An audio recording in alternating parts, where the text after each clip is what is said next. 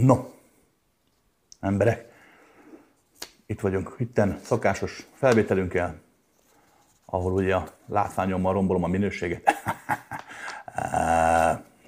Márciusi, ugye? Márciusban még, igen. Március felvételünkkel rengeteg kérdést kaptam, igyekszem neked megválaszolni. Mielőtt belevágnánk, elmondom, jó a szokásos hanganyagunkat. Nem hanyagunkat, hanem a szokásos belépőnket. Emberek, ne higgyük el azt, amit mondok, ez nagyon fontos, rendben van. Gondolkodjunk szabadon. Mindenki élje meg saját magát, ahogyan tudja. És ezen tudatosan változtasson, ha akar. Javasolt a változtatás, de nem kötelező. Oké? De ne higgyünk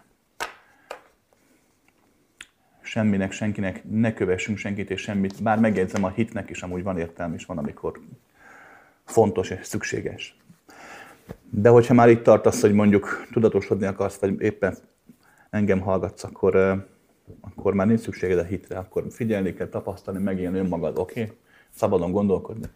Teremten létrehozni azt, ami vagy, és ami lehetsz, meg ami voltál. De persze mindenki azt sem takar. Római 2. Ezek a felületek úgy készülnek, hogy kérdéseket kapok. Én magamtól nem szoktam beszélni, még civilben sem. Ami nem mindig szerencsés, mikor ülök és csak ülök. De nagyon szívesen válaszolok. Igyekszem egyszerűen válaszolni tényleg. Különösebb idegen szavak és egyéb cirkalmasságok nélkül, mert úgy vettem észre, hogy az egyszerű, laza, könnyedebb válasz sokkal messzebbre mutat a legtöbb embernek, mint sem a túl bonyolított, túl komoly, pláne ha komor is. Oké? Római 3. Mi az egészet ingyen csináljuk. Ezért nincs reklám, a YouTube felvételeken nem is lesz, mert nincs nekem szponzorált videók, mert nincsen csatornaépítés és egyéb nyalánkság. Ennek vannak jó párnak, és szoktak minket anyaggal támogatni, ezt nagyon szépen köszönjük. És mindig mondják, hogy név nélkül támogatnak minket, azért pár keresztnevet hagy mondjak, mire írtam. Úgyhogy nagyon szépen köszönjük Máriának, Teodórának, Andreának, Péternek, Ildikónak, Orsolyának, Krisztinának és Ákosnak, hogy nem csak a pénzükkel, de a figyelmükkel, meg a bizalmukkal is támogatnak minket, és segítik azt, hogy mind itt lehessünk, így kamerástól, stábostól, kérdésestől. És ha már segítség, akkor azt is megemlíteném, hogy vannak jó páran, akik támogatják az ételosztásunkat, tudjátok, szoktunk ételt osztani vasárnaponként, pontosabban havonta 2-3 vasárnap, nem minden vasárnap. Így a rászorulóknak, vagy hát annak, akinek tényleg jól jön, mert sokaknak jól jön, hogyha vasárnap ebédet nem nekik kell megfőzni a családnak. És vannak, akik ezt anyagilag, vagy éppen anyagilag nem is, de a munkájukat támogatják, ezt is nagyon szépen köszönjük. No, és akkor elkezdjük, jó, mert rengeteg kérdés van. Rendben? Kedves Krisztián, ezt írtad a Szeretet Mozai című könyvedben. Az emberek, akik között ott rezeg a szeretet, kötődnek egymáshoz, összetartoznak, de barátság több ennél. A barátok egyetlen lélek részei. Egyetlen léleké, amely több testben lakozik. Így szíves többet mondani erről a lélek a barátok maga létezés szempontjából. Az a gond amúgy minden ilyen kérdéssel, nem is a kérdéssel van gond, hanem igazán velem. Mert hajlamos vagyok az irodalom kedvéért mindig máshogy nevezni dolgokat, vagy amikor éppen úgy jut eszembe, akkor más fogalmakat használok ugyanazon gondolati valóságformákra. Ezért mindig magyarázatra szorul, amit itt szoktam írogatni, mondani. A következőről van szó. A barátság megélése az túlmutat az egón. A szeretet is, de valahol a szeretet fizikai megélésében az ego által játszmákat fogadjuk el. Még barátságban nem. Ugye érdekbarátság van akkor, hogyha igazából az ego ott van. Akkor azt nem tekintjük barátságnak. De az a valódi barátság, ami csak úgy megszületik, abban nincs benne az egoista játszma, amit a feleségeddel, férjeddel eljátszol. A barátodtól nem várd el, hogy ne feküdjön le mással. Sőt, amikor valamilyen tolítnak az életében, akkor szívesen hallgatod a sztorikat. A barátodtól nagyon sok mindent nem vársz el, nem kell, hogy úgy gondolkodjon, mint ahogy te. Sokszor egyszerűen csak az együttlét, az együttrezgés, elég, nem is kell beszélni. Még ugye a házasságban azért mindig valamit csinálni kell. A barátod nem tervezel közös jövőt, nem várd el, hogy a jövőt úgy gondolja, mint hogy te is. Hogy legyenek gyerekek, vagy nagy ház, vagy kis ház. Sokszor van az, hogy a barátoddal szerdán még beszélsz, majd 10 évig nem találkoztak, és ott folytatjátok, abba adjátok 10 év lesz, szerdán. Tehát, hogy barátság jelentén egy fokkal teljesebb, az hangsúlyozom az emberi életben, tehát ne értsétek félre. Gyakran kapok kérdéseket különben utólag, hogy ő meg ezt megkérdezte, én elmondtam rá választ, de ebben meg ebben nincs igazam. Emberek, semmiben sincs igazam. De az szokott lenni a probléma, hogy amikor mondok valamit, egy 5,5 perces választ, akkor kiragadtad bele 2 mondatot. Azt nem szabad, jó? Tehát hallgassátok meg az egészet. Magyar nem arról beszélek, hogy a barátság magasabb szintű, vagy egótlanabb, mint mondjuk a szeretet, vagy a párkapcsolat, hanem arról, hogy az emberi megélésében az ego sokkal dominánsabb a párkapcsolatban, itt a Földön, mint sem a barátságban. Stim? Erre próbáltam kitérni. Ez a lélek szintjére pedig a következőt vettem észre. Nem véletlen, hogy amikor 2 ember együtt él sokáig, és valóban kialakul bennük az egység, akkor a kapcsolatukból ez a fajta egoista játszmaízást, a férfinői játszmázás az eltűnik, és 20-30-40 év után barátokká válnak. Nem feltétlenül múlik el a szexualitás, bár elszokott, de tényleg az, hogy együtt kezdnek el rezegni. Akiknél ez bekövetkezik, azoknál ez mindig is megvolt. Azok tényleg úgymond egy lélek részei voltak. Ezt ne úgy képzeld el, hogy van egy nagy fénylő lélekcucc, és akkor olyan kiszakadnak kis darabkák, és akkor leszületnek a földre. És akik egyén cuccból szakadtak ki, azok így egymást találnak, és jó barátok lesznek. Inkább a következőt így meg elképzelni ehhez a folyamathoz.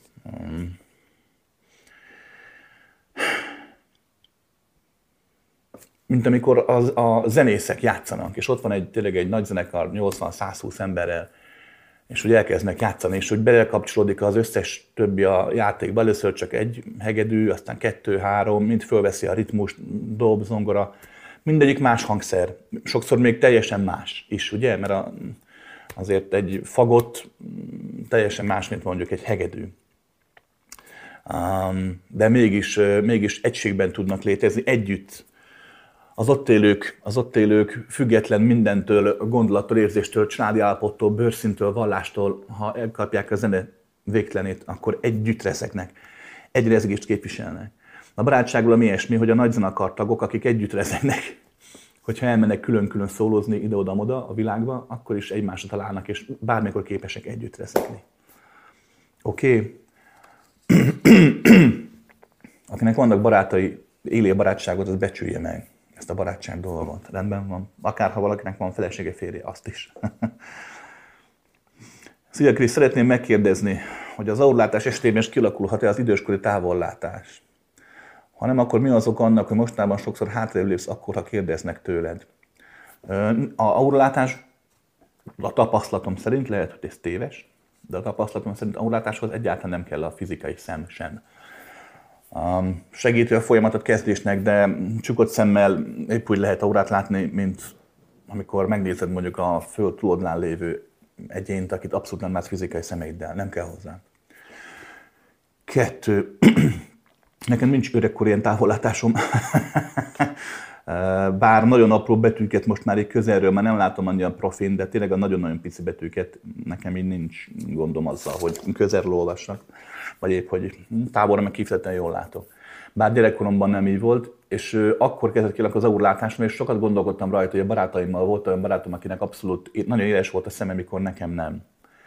És ő is elgondolt, és én is gondoltam erre, hogy lehetséges, hogy egy rosszabb szemmel könnyebb látni, mert ugye az elmosódások miatt könnyebb látni, de szerintem nem. Nincs hozzá közel. Én 3, római 3-as, azért lépek itt távolabb, mert jobban tudom érzékelni a bizonyos távolságból. Ritkán szoktam így kukkolni. Én nem nevezném magam auralátónak, már csak azért sem, mert az aura, mint minden, nem végleges. Ha térbe levetítjük akár egy több milliárd kilométeres dolgot kéne átlátni, tehát hogy nem. Aki úgymond a uralátó, az olyan, mintha egy hajszálat látna valaki a sok millióból, ami a fejeden van. Már ha van. Oké, én nem szoktam így nagyon kukkolni. Néha fölvillan, inkább spontán. Római 4. De igen, valamikor szoktam, és ilyenkor távolabb állok én is, mert azért van egy olyan, nevezhetjük a térben egy 1,5-2 méteres rezgésnek, ami nagyjából, hangsúlyozom, most általánosságban beszélek, ez nem örök érvényű igazság. Ami nagyjából a mostani egyéni élethez köthető aura, mint olyan. És ezt valóban jobban tudom látni egy ilyen 1,5-2 méteres távolságból. Oké. De nincs köze, mondom, sem a jó, vagy sem a rossz szemnek hozzá. Kedves Krisztián, sokáig vívódtam, írjak neked levelet, most dűlőre jutottam. Sosem foglalkoztat a halál kérdés, bocsánat, sokat foglalkoztat a halál kérdése, így az életem vége felé, bár a gyerekkorom is előtt a dolog. Látomásként egyszer éreztem magam egy koporsóban, megkérdeztem, meghaltam, de nem haltam meg.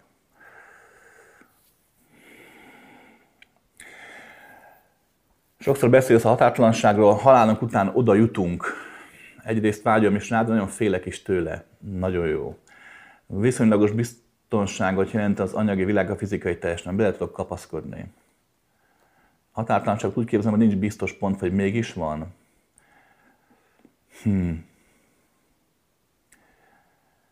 Mégis mit tehetek? És ha szeretnék minél simábban átmenni, érzőként ez lehetséges? Ja igen, párom szoktam mondani, én tiszta érző vagyok. Sok esetben nem tudom magam függetleníteni ettől. Dolgozom rajta, hogy ezt meg tudjam kezelni. De még nem sikerült teljesen. Nagyon jó, meglátás. Mondtam, hogy vágysz rá, de félsz is tőle. Ez a jó hozzáállás. Pontosabban nem jó, de nem. Ez az igazi hozzáállás itt emberként. Nagyon fontos ezt elérni. Aztán próbálni elengedni belőle a félelmet. A következőért mondom ezt. Római 1. Emberek, a halál, a tiszta halál, a szabad halál, az nem a buddhák meg a félistenek kiváltsága, hanem minden ember képes, nem túl bonyolult maga, amit csinálni kell. Nem könnyű elkapni az állapotot, tehát hazudnék, ha azt mondanám, hogy így fog menni, nem fog. Most meg kitaláltuk, megszerveztük, fogunk csinálni direkt egy ilyen jó pár órás, félnapos ilyen kurzust, ami pont azt fogja megtanítani, hogy hogyan kell csinálni, de ott csak a technikát tudom átadni. Maga az, hogy ez sikerüljön is, azt nem lehet technikával begyakorolni. Ahhoz a figyelem valóságát kell tudni élni. Nem nehéz különben, csak el kell kapni a ritmust. Azért mondtam, hogy nagyon jó, hogy bevallod azt, hogy kíváncsi vagy, de félsz is. Mert Római 2, a figyelem valósága ezt jelenti. Megélni azt, ami van. Mindig azt, ami van. Nem azt, amit szeretnénk. Nem azt, amit gondolunk. Azt, ami van. Ez nem azt jelenti, hogy aki figyel, az nem gondol a jövőre, vagy nem gondol a múltra. Jaj, dehogy nem. De megélni nem azt éli, ami nincs, hanem azt éli, ami van. Ez a titka a tiszta halálnak különben. Tehát Római 3, ide mindenkinek megéri eljutni, ahol te is eljutottál, hogy úgy már a kíváncsiság erősebb, mint a félelem, de a félelem is azért ott van. El kell kezdeni figyelni, gyakorolni, hagyni, hogy a folyamat változzon. Írtad, hogy érző vagy, az nem baj. Tény és való, hogy könnyebben sodródsz bele az empátia miatt. Könnyebben sodródhatsz bele olyan érzelmi hullámokba, amik leválaszthatnak arra, ami éppen most van, ez igaz. De ez nem katasztrófa, nem baj. Ez a végtelen dolog. Igen, nagyon jól írtad, és én is gyakran elmondom, legyen mondjuk akkor Római 3. 3, ugye? 3. Én is mindig elmondom, hogy nagyon jó ez a fizikai élet valahol, mert van biztos pont benne. Azért a határtalanság gondolata egy normál egyént, és egyént mondtam direkt, nem is embert, az egyén jóval korlátlanabb, mint az ember. A határtalanság gondolata azért még az egyént is meg tudja rémiszteni. Persze, hogyne. Valójában nem úgy kell elképzelni a határtalanságot, hogy van a nagy semmi. És meg ott vagy egyedül, és pislogsz, mintán meghaltál. A határtalanságban mindig van valami. A határtalanság önmagában nem létezhet. Csak akkor létezhet, hogyha vannak határai. Ugye vannak határai már, akkor nem határtlan. Határtlanság maga, mint a végtelen lehetőség, mint maga a személy nélküli teremtés, végtelen teremtés, mint maga a tudatosság nélküli végtelen tudatosság. Oké? Határtlanság ezt jelenti. Magyarán, amikor meghalsz, mindig lesz ott valami, ami belőled fakad, pont itt, mint most. Hiszen most is belőled fakad az, amit látsz. Hiába van ez a kék-fehér csíkos ing rajta, valaki, aki mondjuk úgymond színvak, vagy színtévesztő, azt egy teljesen más színűnek látja, mint mondjuk te. Itt a fizikai világban ezt nem könnyű fölfogni, de a valóság akkor is az, hogy amit látsz magad körül, azt te teremted, te hozod létre a felfogásoddal. Van egy esemény, nyakran megesik, hogy egy ember beszél hozzád, és hirtelen bevillan, hogy rossz indulatú, és igazából ki akart neked használni. És később kiderül, hogy ebből semmi nem volt igaz. Eszébe se jutott. Csak te valamiért a mimikájával, a mikro-makro kis ráncaiból, rezgéseiből levontad, idézőjelbe, ezt téves dolgot. Magyarán megteremtetted azt a helyzetet, hogy akár éveken át is figyeltél, gyanúsnak tartottál valakit, és távol tartottad magad valakitől, mert a te valóságodban az ember neked ártani akart. Oké? És ez igaz fordítva is. Te arra akarok kiukadni, hogy te fogod teremteni a halál után azt, ami történik. Miután az egyén meghal, az estek többségében igaz az, amit itt szoktam mondogatni, meg mások is, hogy kivetülnek, úgymond ilyen projektálódnak, hogy szépen fogalmaznak. Bizonyos érzések, gondlatok, emlékek, és azok vesznek majd körbe. Ezek lehetnek teljesen fizikaiak is, tényleg, tehát mintha itt lenne a fizikai világban, lehetnek ilyen szimbolikusak is, amit leírtál, vagy meghaltál, koporsóban, tehát lehet bármilyen, de nem az a lényeg, hogy mit láttunk a halál után, hogy mi történik. Pont ez a kulcs, hanem a figyelem, azt, hogy meg kell tudni élni azt, ami van. Okés? Nem kell csak javasolni. Szervusz! Sok év ezelőtt az egyik jövőről szóló előadásodon mondtad, hogy hamarosan a katolikus egyház megszünteti a papjaira kötelező érvényt, celibátust. Őszintén bevallom, hogy kinevettelek, katolikus nevelésben részesültem, tudtam, mennyire ragaszkodnak ehhez. És most mégis Ferenc pápa belebegtette a celibátus felszámolását. Miért csinálja ezt? Nagyjából azért, amit elmondtam akkor, mert belátták, hogy igazam van. Már régóta különben téma az egyházban, nagyon régóta. A következőt kell megérteni. Egy Nagyon-nagyon sok vallás van ugye a világon. Ugye van az 5 világvallás, de rengeteg van ezen kívül, rengeteg is volt. Tételezzük föl, van mondjuk most mondok egy számot, a világban 1000 olyan vallásos hit, ami önállónak mondható, tehát most nem veszem bele az összes különböző keresztény, karizmatikus gyülekezetet, azért, mert nem Rómának viszik az adót, hanem a vidám vasárnapos embereknek, tehát hogy ezeket vegyük egy vallásnak. De többféle, több ezer lehet akár különböző világon. Na most több millió volt az elmúlt, nem tudom, néhány százezer évben. De ezek hogy tűntek el, miért tűntek el? A következőt kell megérteni. A vallásnak az a lényege valahol.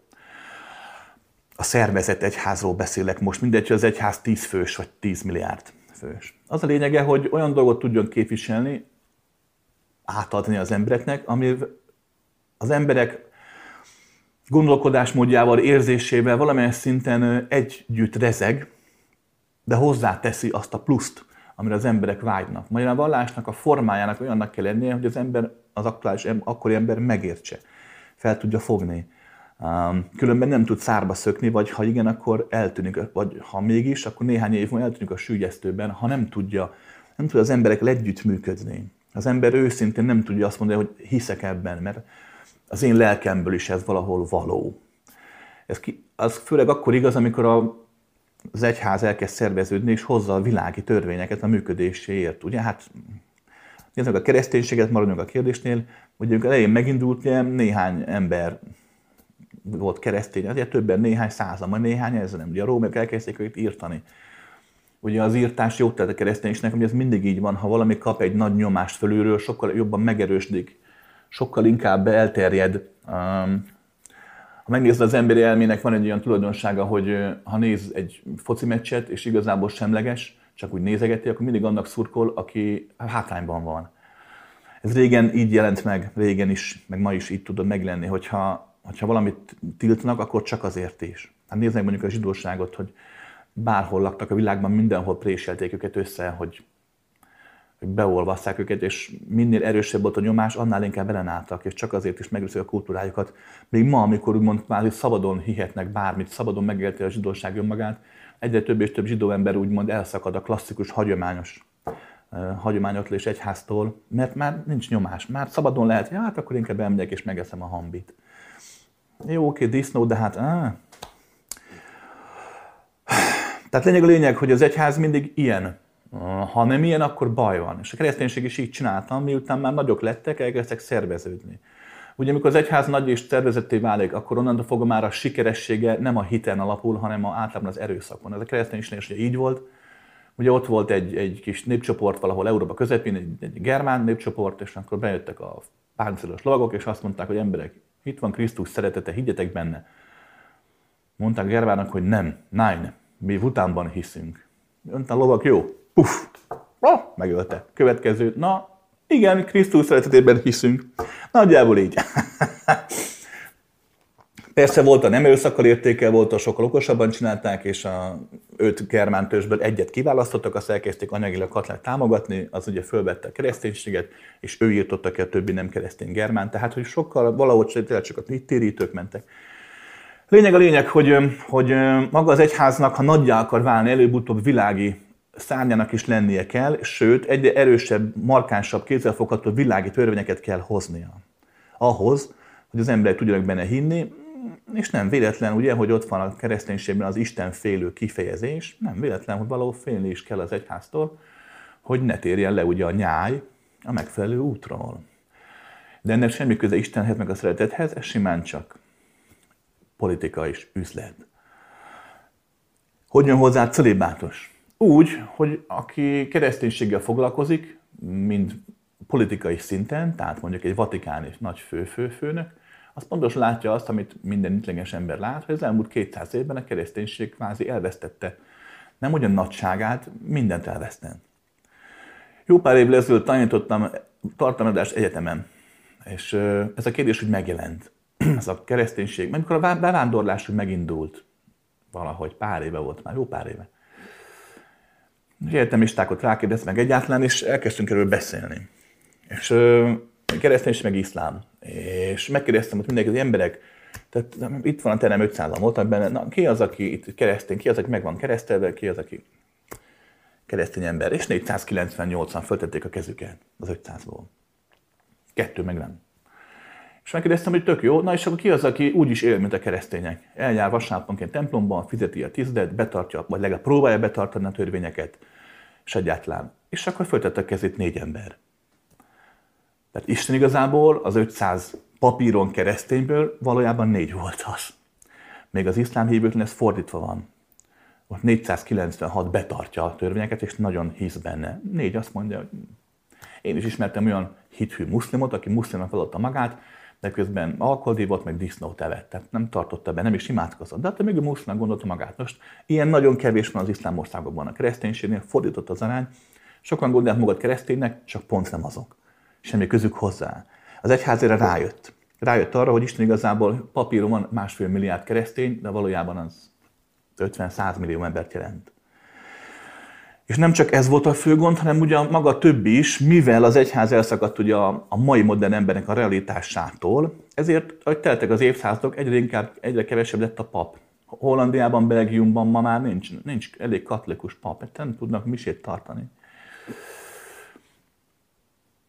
Elkezdi vizsgálni a folyamatok, és rájöttek arra, hogy a legtöbb olyan probléma, ami az egyháztól távol tartja az embereket, a katolikus egyháztól távol tartja az embereket, annak a fő gyökere ez a celibátus dolog. Mert igenis azok a szexuális visszaélések feltehetőleg nem lennének olyan sűrűk, hogyha papoknak lehetne legális nem életet élni, mert hát mindenki tudja, hogy azért attól még élnek. Hát, ha elmész Olaszországban, akkor Rómában, akkor ott menő bordélyházak vannak, ahol kiszolgálják az egyház híveit, vagy hát maga az egyház tagjait. Úgyhogy ezért a celibátus egy olyan dolog ebben a kereszténység katolikus egyházban, ami árt a terjedésnek, árt a növekedésének, árt az egésznek. Nincs értelme így. A celibátusnak amúgy lenne értelme spirituális szempontból. csak hogy emberek értsék meg a következőt. És annak is mondom, aki abszolút keresztény hívő, és most láncolja a homlokát, én nem a kereszténység ellen beszélek. Egyszerűen csak látom a tartalmat mindenben, és látom a felszínt mindenben. Sok mindenben, hál' Istennek nem. A tartalom a vallásban, a kereszténységben, spiritualitás tartalma az ott van. Csak a tartalmat nem lehet törvényekkel, nem lehet akarattal, nem lehet liturgiákkal, semmiben nem lehet megélni. Van tartalma annak, hogy valaki celibátusban él, csak az nem celibátus, mert neki nem kell betartania, érted? Mert már a spirituális energiájában más csinál. Tök jó, van ilyen, de ezt nem lehet erőszakkal, nem lehet. Pláne akkor, hogyha valaki a gyóntató székben olyan dolgokról ad tanácsot a híveinek, hogy atyám, itt vagyunk 20 év házasságban, már nem működik a szex, mit csináljak? Mondja 3 méltyánkot és 2 üdvözlégyet. Hát ez jó tanács. Honnan tudnád, csórikám, papíron, ugye? Hát nem tudhatja. Úgyhogy valamilyen szinten fel lesz, igen, ez lazuló, ez, bár most nagyok a viták ebben, hiszen most, amit most mondok, a legtöbb teológus professzor leesik a traktorról, akkor a hülyésnek fogja gondolni, de összességében igazam van. Valamilyen szinten az ilyen a római katolikust, meg a ortodoxot, meg a reformátust, ezeket is igazából ez a celibátus az, ami valamilyen szinten kiemeli. Hát, hogy jó, persze máshogy vannak a dolgok, van keresztény, meg van keresztjén, oké, tehát vannak őrületes nagy különbségek, nincsenek. De összességében, tehát ez, hogyha ez eltűnne az egyházból, akkor azért ez nagyon nagy arcvesztés lenne valahol. Szerintem azt verziót fogják követni, amit jó pár keresztény egyház követ, hogy a papnak csak úgy lehet felesége, úgymond, ha már volt neki, mielőtt beállt a rendbe. És akkor azt megtarthatja. Tehát, hogy nem kell, úgymond. De aztán meglátjuk, mi lesz, nem tudom, mit akarnak csinálni. De ezt tudom, mert nekem van egy nagyon jó, nevezzük kapcsolatomnak a római szentszékhez, és ott mindig mondja, ha beszélünk, a pasas, hogy nagyon komoly tömbök alakultak ki az egyházon belül, hát már régóta vannak ezek, és hogy most emiatt megint fellángoltak a dolgok. Nem tudom, hogy lesz ebből valami, vagy ha lesz, akkor milyen lesz. Kedves Krisztián, a marslakókról csak humorizálsz, vagy tényleg léteznek? Esetleg elmondanád, mi volt az oka, hogy ebben az irányban indult az emberiség fejlődése? Háborúk, hogy nekem legyen bármi áron, még többet akarok harácsolni. És mivel mi okozta, hogy nem a békésebb, egymás segítő fejlődés felé indultunk, mikor több lehetőség is lett volna rá. A marslakók tényleg léteznek, de nem, legalábbis régen én láttam, most nem tudom, hogy most is ott vannak-e a bolygón, és ott héderelnek, a franc se tudja, nem jártam mostanában a Marson. De régebben igen, volt élet a Marson, léteztek. Ezt egyszer elmesélem, ha érdekel. De amúgy csak humorizálni szoktam vele. Példaként használom, persze. De az intelligens élet az nem, nincs a Földre korlátozva. Bár az univerzum nagyon vicces a maga végtelen sima síkságával, vagy a tér illúziával, de összességében rengeteg bolygón, bolygókocsi van élet. Emberiség fejlődése. Az emberiség a béke felé halad, csak oda általában háborúkon keresztül vezet az út. Miért? Mert a természet ilyen. Ha megnézed, levetíted időben, térben egyfajta okokozati folyamatra, akkor az evolúció, mint olyan, az nem butaság. Összességében nézve nem tükrözi a valóságot, de az elve igaz. Ha megfigyeled, ahogy halad az időben, úgymond az anyag, egyre összetettebbé válik, sűrűsödik, a tudat, a lélek is egyre összetettebb lesz. Ez tükröződik az anyagban is.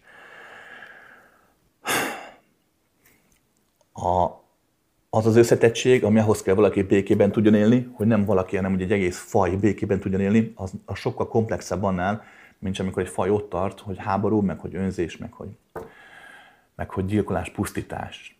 Tehát magyarán a faj idézőjelben minden faj, nem csak az emberi, a marslakók is valahol a béke és a határtalan egység felé halad. De ez nem olyannyira egyértelmű, nem egy négyzetes függvény, hogy mindig folyamatos hullámzik, kisebb-nagyobb amplitúdokkal változik. 2. Teljesen egyértelmű, hogy a fizikai valóságnak van egy jó tulajdonsága. Mi? Hát ha valósága. Azt, hogy a fizikai valóság az nem elmélet.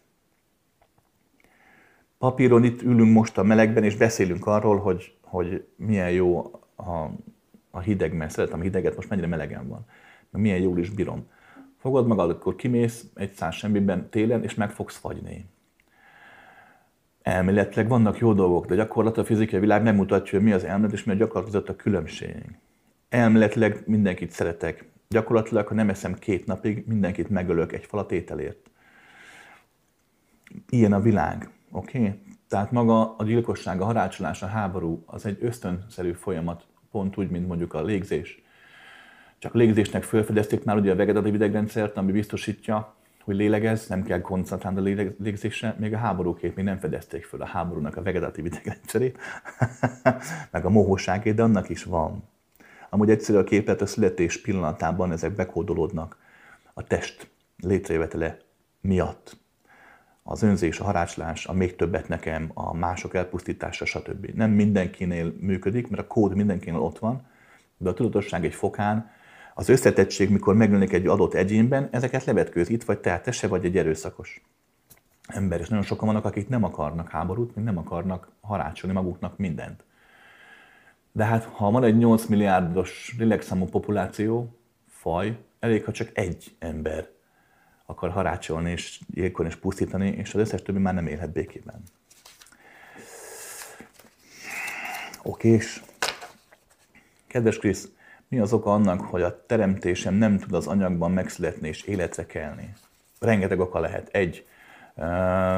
Nem jó a technika, amit csinálsz. Úgy nem jó, hogy neked nem jó. 2. A technika jó, amit csinálsz, nem tud elkapni hozzá az érzelmi töltést. 3. Megesik, hogy adott élethelyzetben, korban, életkorban, az életkort nem úgy értem, hogy 30 évesen, hanem abban a korszakodban, éppen most vagy az életben, az, amit teremteni szeretnél, az nem jöhet létre. Ezzel oka lehet, hogy miért nem jöhet, és pont. Ez nem azt jelenti, hogy soha, hanem az, hogy akkor. 4. Az anyagi teremtés nem annyira egyértelmű, mint a fizikai. Tehát nem arról van szó, hogy itt van az asztal, kalapácszög, és ezt biztosan bele fogom tudni verni, és ott lesz. Valójában az ilyen típusú teremtés nagyon sok csatornán keresztül jön létre, amikor így akarok az anyagban valamit létrehozni. Kell hozzá többi ember szabad akaratát nem veheted el, vagy ha igen, akkor annak nem lesz jó vége. Olyankor van tudod az, hogy vigyázz, mit kívánsz, mert ezt megkapod. Oké. Okay. És ezen túl számtalan oka lehet még. Aki tudatos teremtésre foglalkozik, az ne hagyja abba a gyakorlást. Elmondtam a kurzuson, de el fogom mondani újra, mert mindenki rám írt megint e-maileket, hogy tartsunk, mert pont nem volt itt, mert nem tudtál jönni. Majd ősszel tartunk. Hogy elmondtam a kurzusom, hogy a lényege ugye a megélése, az érzelmi gondolati megélése, nem csak a gondolat, és nem csak az érzelem, a 2 együtt. El kell tudni jutni a vej-vej állapotba, tehát a gondolat nélküli gondolkodásba, ami nem könnyű. Azt nem lehet technikával. Technika csak odavezető út, oké?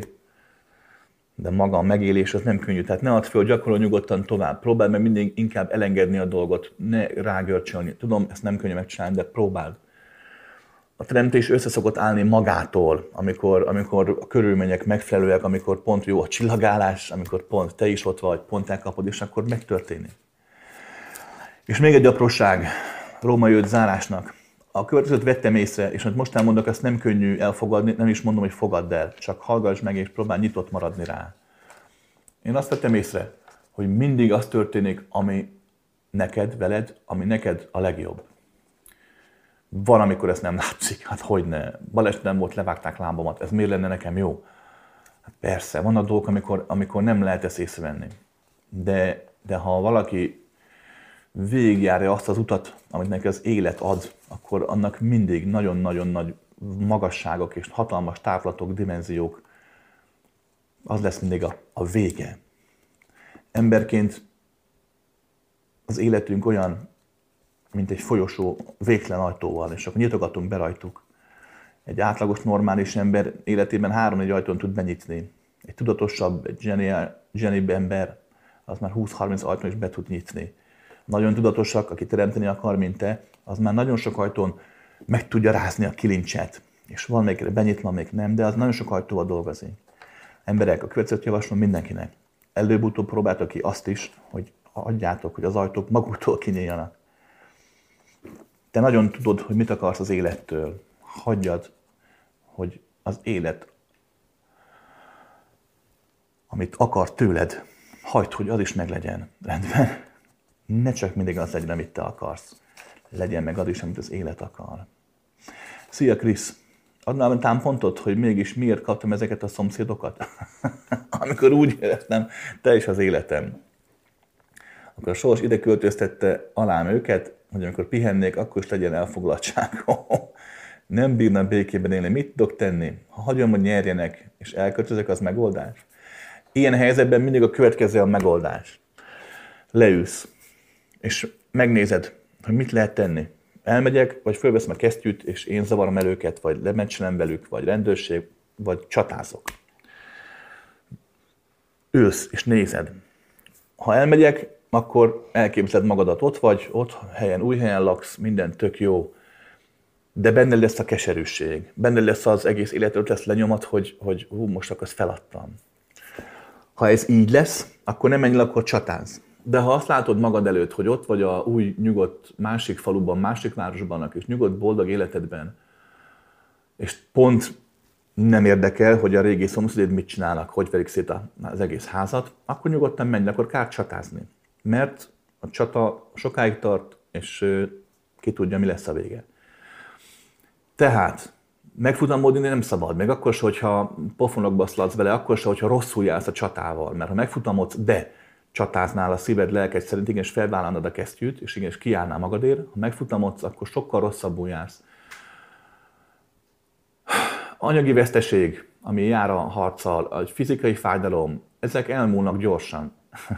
De egy megfutamodás okozta lélek törés, az nem múlik el, csak nagyon-nagyon-nagyon soká és nagyon nagy szenvedések árán. De ha értelmetlen, nem tart olyan fontosak, akkor felesleges felvenni kesztyűt, nyugodtan költözzel. Tehát ezt te döntsd el, hogy te hogy leszel valódi. Ha bevállalod a kiállak magamért típus dolgot, akkor viszont ott akkor nincs az, hogy félúton megfutamodsz, akkor azt végig kell vinni. Vagy így, vagy úgy, de végig kell vinni. Rendben? Római 2. Írtad. Tök jól leírtad. Amikor úgy érzem, hogy teljes az életem, akkor a sors ide költöztette alám őket. Hát pont ezért. Emberek, nagyon fontos megérteni a következőt. Sokan ezt a sorsnak gondolják, meg tanításnak, meg az Isten így fejleszt minket, meg nálam, mindenki máshogy nevezi. De végig is lényege nagyjából a következő. Te, mint egyén, mint olyan, a teremtésre vagy kalibrálva. Ezt nem lehet máshogy fölfogni. Hát minden pillanatban teremtesz, levegőt beszívsz, kifújsz, teremtés, elpusztult egy csomó bacillus, kijött egy csomó másik, teremtettem. Beszéddel, gondolattal, maga az életeddel fölkezd reggel, csinálsz egy vajaskenyeret. A vajaskenyeret nem létezett, volt kenyér, volt vagy külön, kettő együtt nem volt. Gyermekáldás, hát ott van két ember, mi van közöttük, mikor egymás kenyérét fogják, hát semmi. Majd telik múlik az idő, volt egy jó egyperces szex, és egyszer csak ott van közöttük valaki, az élet, ugye? Ott fogja a gyerek a kezüket. Tehát maga az élet, maga a teremtés. Minden szinten. Ha valaki leül, akkor előbb az élet gondoskodik róla, hogy mozogjon, hogy teremtsen. Hát hogyne. Van, aki leélheti az életét, tényleg, 70 évig a nagy nyugalomban, megszületett Rothschildokhoz, kapott ebből egy kastélyt a bölcséje mellé. De aztán 10 éves korában kiderült, hogy nemrég pszichopata a Rothschildéknak, ilyenkor Rothschildék fogják, és akkor hagyják. A gyereket nem veszik bele a szakmába, a politikába, az üzletbe, megkapja a kis kastélykát, és egész életet festegethet, és csilliárdokból él élete végéig. Van ilyen élet is, de összességében nézve ez az egyén számára nem szerencsés. Tudom, ez most mindenki, nem szerencsés, tényleg nem az. Sokan vágynak erre, főleg napi 10 órát dolgozik, 12-t, akár több műszakban is, egyedül neveli a két gyereket, ő nagyon vágyna jó egy kis pihenésre. De ha belegondolsz, amikor a nehézségeken túl nézel, ott üvöltnek a szomszédok fölötted, és éppen feszült vagy meg, ezre belegondolsz, ő igazából nem cserélnéd el a bőrödet egy ilyen kényelmes ember bőréért. Oké? Kedves Krisztián, nagyon régóta hallgatlak személyesen, és úgy vettem észre, mintha tagadnád a különleges természetfeletti képességeket, amiket a saját szememmel is láttam, hogy képes vagy ilyesmire. Azt szeretném kérdezni, hogy miért van ez?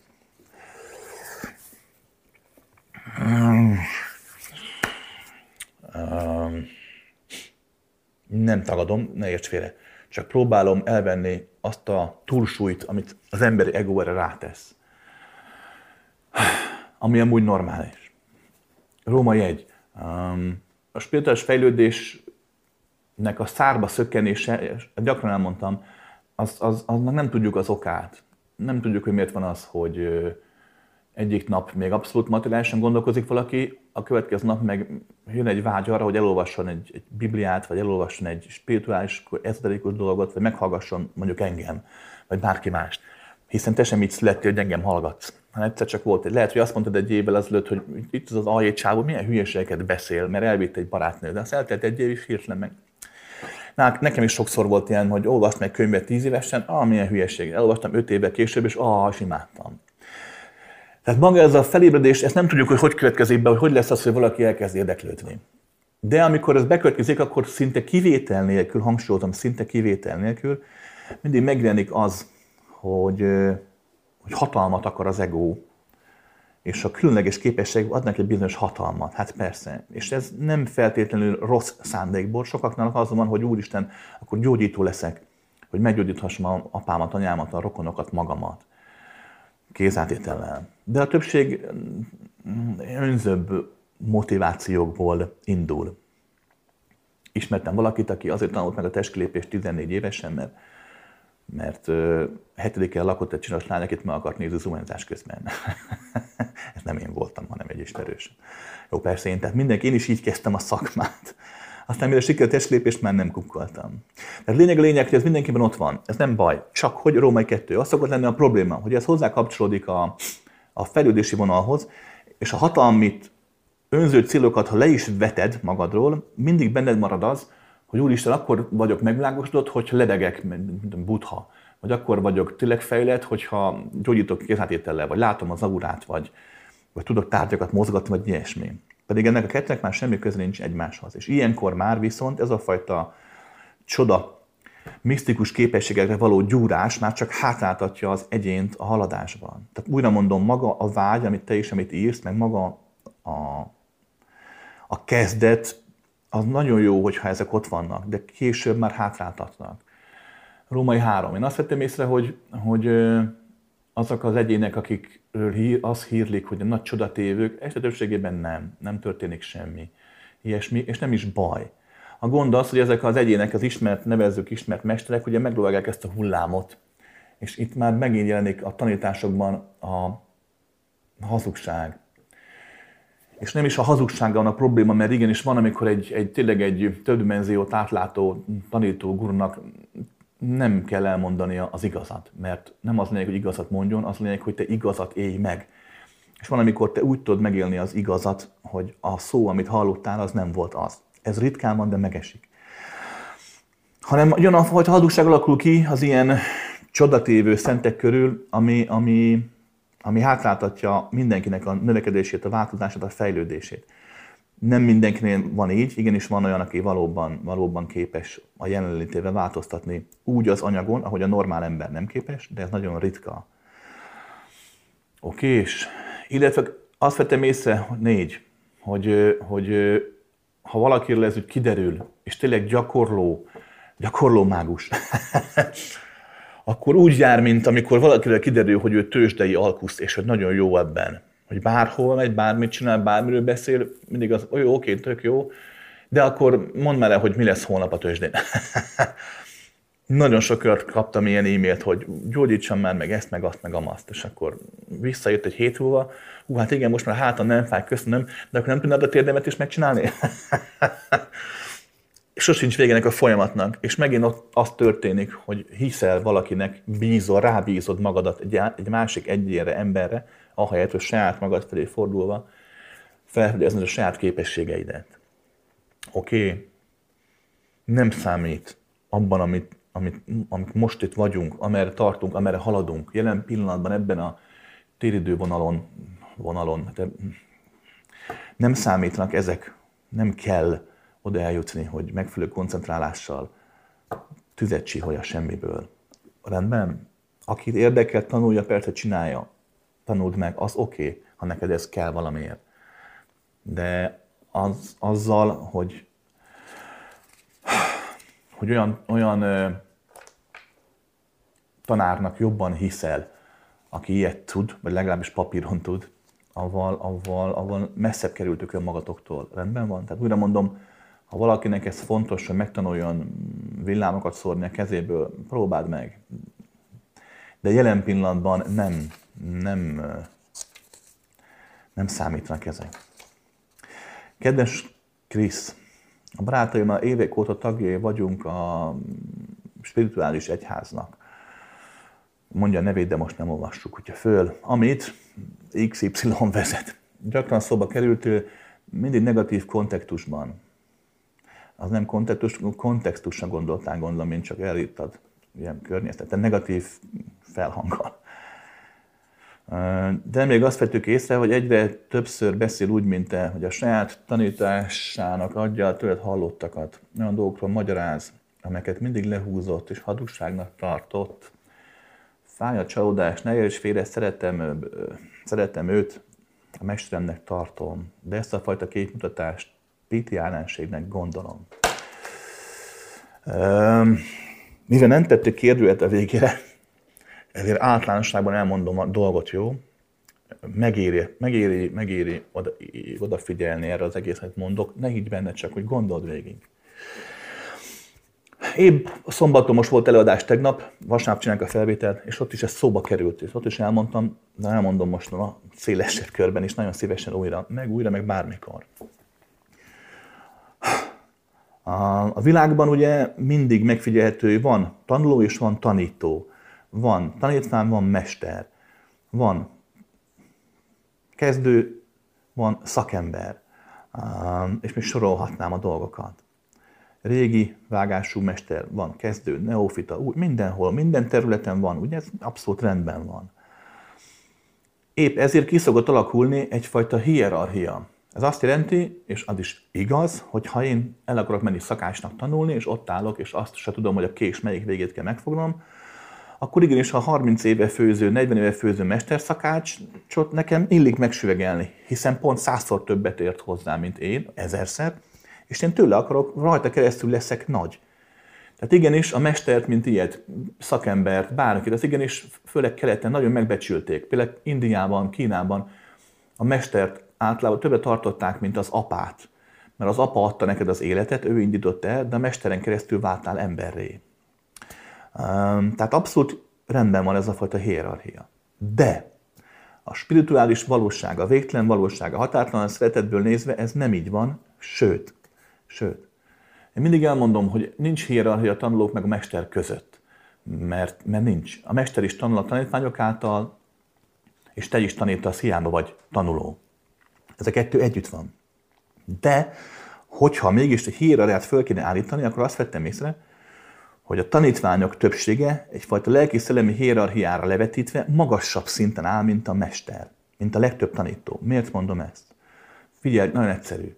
Ha megnézed a különböző tanítókat, mestereket, a többsége vagy önmaga tartja magát, megvilágosodott különleges isteni fényhozónak, vagy a tanítványok gondolják ezt róla, de vagy így, vagy úgy fölvesz egy ilyen szerepet. A mester létrejötte, úgy jön létre a tanító, ugye itt a Földön, hogy van a normál ember, kisgyerek pislog. Hidd el nekem, Buddha is beletrottyolt a pelenkába annak idején. Meg a srác is, pasi, aki ezt a spirituális egyházat vezeti, ő is pont beletrottyolt, meg én is, meg mindannyian. Oké? Ilyen szemekkel néztünk a világban, mint minden normális ember. Ahogy teltek múltak az évek.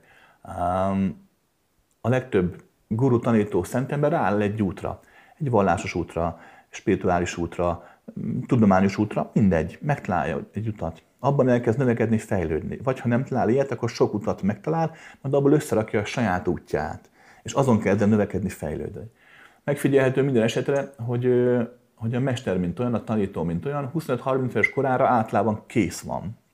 Ez azt jelenti, hogy megvan, amit tanít. Csinál egy egyházat magának, iskolát, és elkezd tanítani. És elkezdi mondani. Majd eltelik 1 év, és ugyanazt mondja. Majd eltelik 3 év, és ugyanazt mondja. Vagy 10 év, és ugyanazt mondja. Majd jön a halál, eltelt 40 év, ott haldoklik, és akkor kicsit elkezd aggódni, hogy amit eddig mondtam, az valami igaz? De csak picit aggódik, hiszen ő a mester, elhitette magával, elhitte magáról, és elhitette másokkal is, hogy ő ugye az isteni szentfény hordozója, tehát úgy gondolja, hogy mikor meghal, majd akkor megkapja a fényt. Ja. kapni fog, megmondja mindjárt, hogy mit. De az nem fél. Ugyanis gondolkodj egy picit. Tehát megvan az, amit legtöbb mester önmagáról még erénynek is gondol, hogy hát én már átláltam az útra, a fényre 20 éves koromban, és itt vagyok 9 éves, és még mindig nem változtam. Pedig hát mi a valóság? A valóság a végtelen, a határtlanság, az örök változás, az állandóságban lévő örök változás. Egy mester, egy valódi guru, egy valódi megvilágosodott, egy valóban határtlan, hát az mit él? Hát ő a változást, magát a végtelent tükrözi, hát nem tud mást. Ha a mester nem változik, akkor game over. Hát akkor ő nem mester, érted? És mit mondtam az elején? Ugye, hogy te, mint tanuló, a hierarchiában úgymond a mester fölött állsz. Miért? Hát mert te változol. Te folyamatosan változol. Azért mész mesterhez, mesterekhez, gyakorolsz, figyelsz, hogy változz, te tudsz változni. A mester már csak ül a trónon, és idő után nem lehet tudni, hogy ki a keményebb, a márvány vagy ő. Egyik se változik, csak ül és mondja a demagógiáját. És ezt nem rossz szándékból teszi, újra mondom, egyszerűen így működik a rendszer. Mondtad, hogy szereted a mesteredet, az egyháznak a vezetőjét, de hogy csalódtál benne. Ne csalódj, sőt, szeresd jobban most, hiszen végre elindult, elkezdett változni. Úgyhogy nem tud róla, nem baj, legalább változik. Egy mester életében, egy valódi tudatos mester életében az egyetlen probléma ez, hogy nem tudnak elszakadni a tanítástól, önmaguktól, attól, amit önmaguknak gondolnak, mert annyira csodálatos vagyok, hát tényleg az isteni fény, meg egyáltalán hát. Az idő ura vagyok, meg az univerzum ura. Ismertem az univerzum urát, néhány éve halt meg Indiába. Nem volt az. Nincs az univerzumnak ura. Találkoztam vele test nélkül, és nehéz volt meggyőzni arról, hogy ő nem az. Annyira hitt benne. Amikor meghal egy ember, mindenki azt hiszi, a mesterek is azt hiszik magukról, és te is azt hiszed a mesterről, hogy ő halála után már fényé válik, és kész. Miért hiszed ezt? Mert hogy tanításokban benne van. Most annyi kérdést kapok ilyeneket, hogy mondják a nevét, és hogy egyház, és hogy nézzem már meg a neten, hogy mit tanít, mi a véleményem. Régebben, az elmúlt 30 évben 5 embert ismertem így. Most már mint az 500-at, aki van, az összes bolondot megnéztem a neten, mert ugye kértétek. Valaki tök jó dolgokat mond, a többség is jókat mond, csak nem annyira. De mindegyik bolond fontos, hogy létezik, ő bolond is kell, hogy legyen, hiszen nagyon sok embernek tud adni a jelenlétével. Hát mi a baj? Semmi.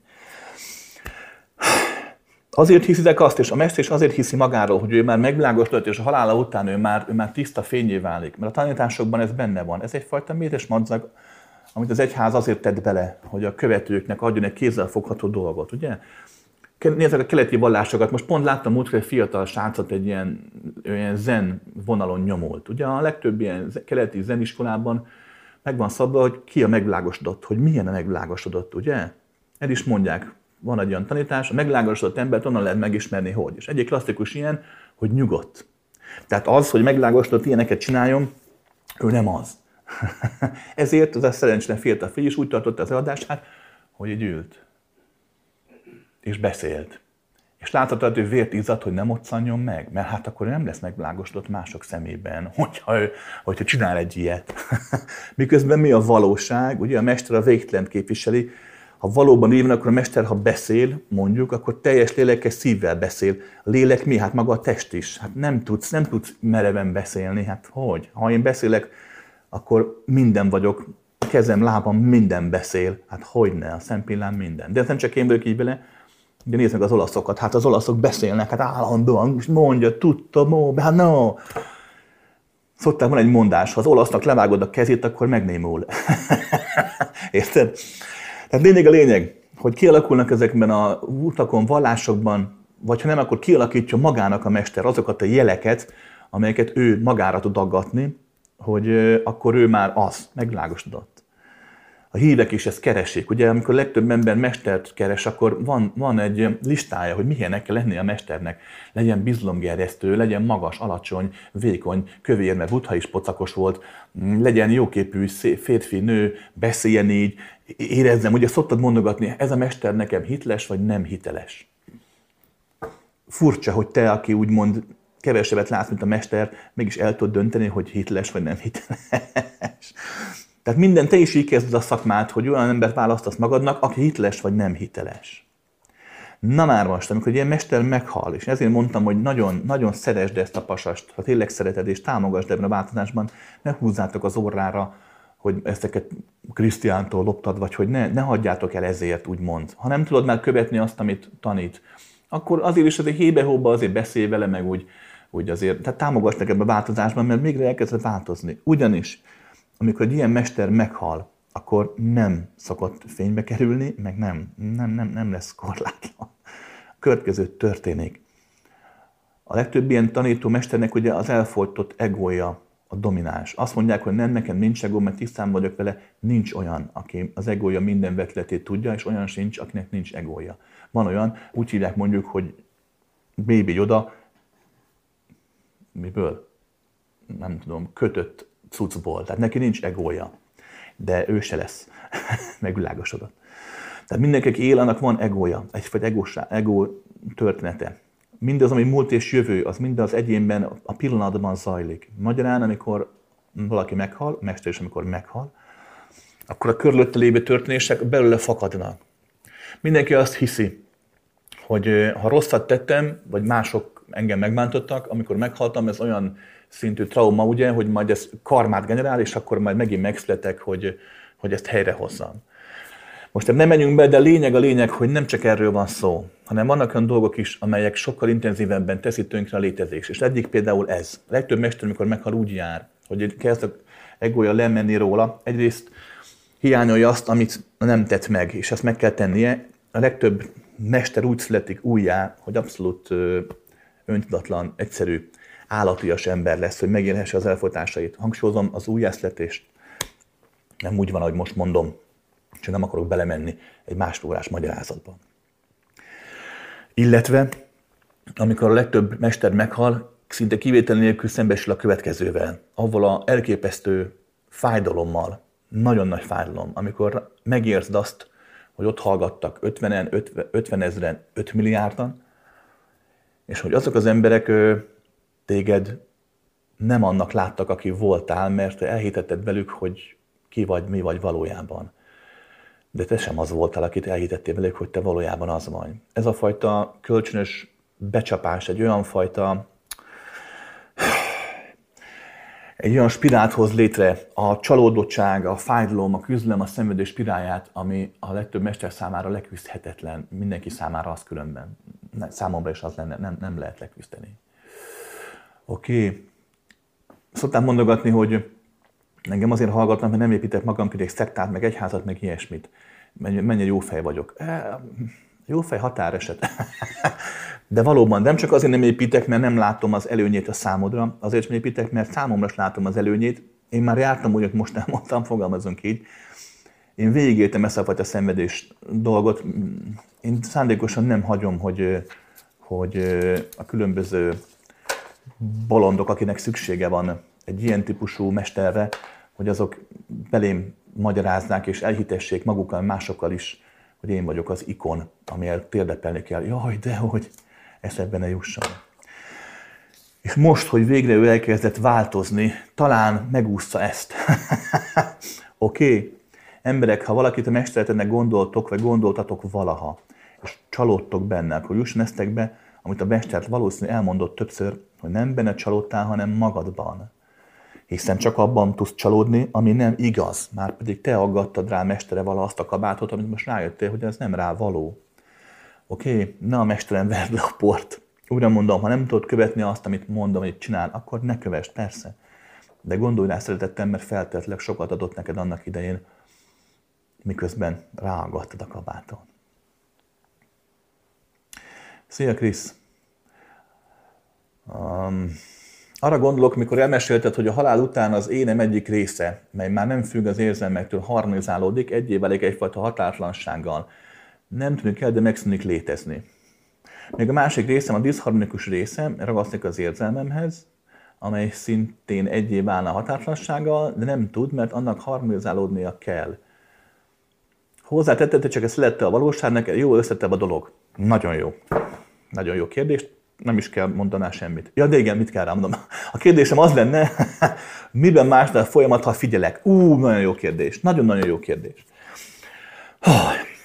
A tudatosságot mindenki úgy képzeli el, meg az intelligenciát, hogy van cselekvő, stb. És ez így is van, de van egy másfajta tudatosság is, amit nyugodtan hívhatunk öntudatlan tudatosságnak, aminek nincs egy olyan intelligenciája, amit mi intelligenciának gondolunk, van neki, csak nem olyan.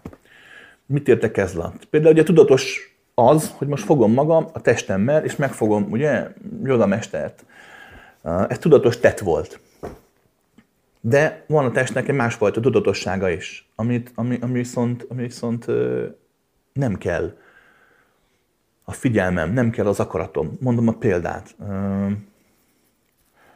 Ha van egy alma, amit most itt vagyunk, ugye szobában négyen, odadom Tominak, vagy az Zoltának, vagy az Attilának, vagy odadom egy lánynak, aki nincs itt, vagy két lánynak, odadom egy lónak, aki nincs itt, de neki is adok egy almát.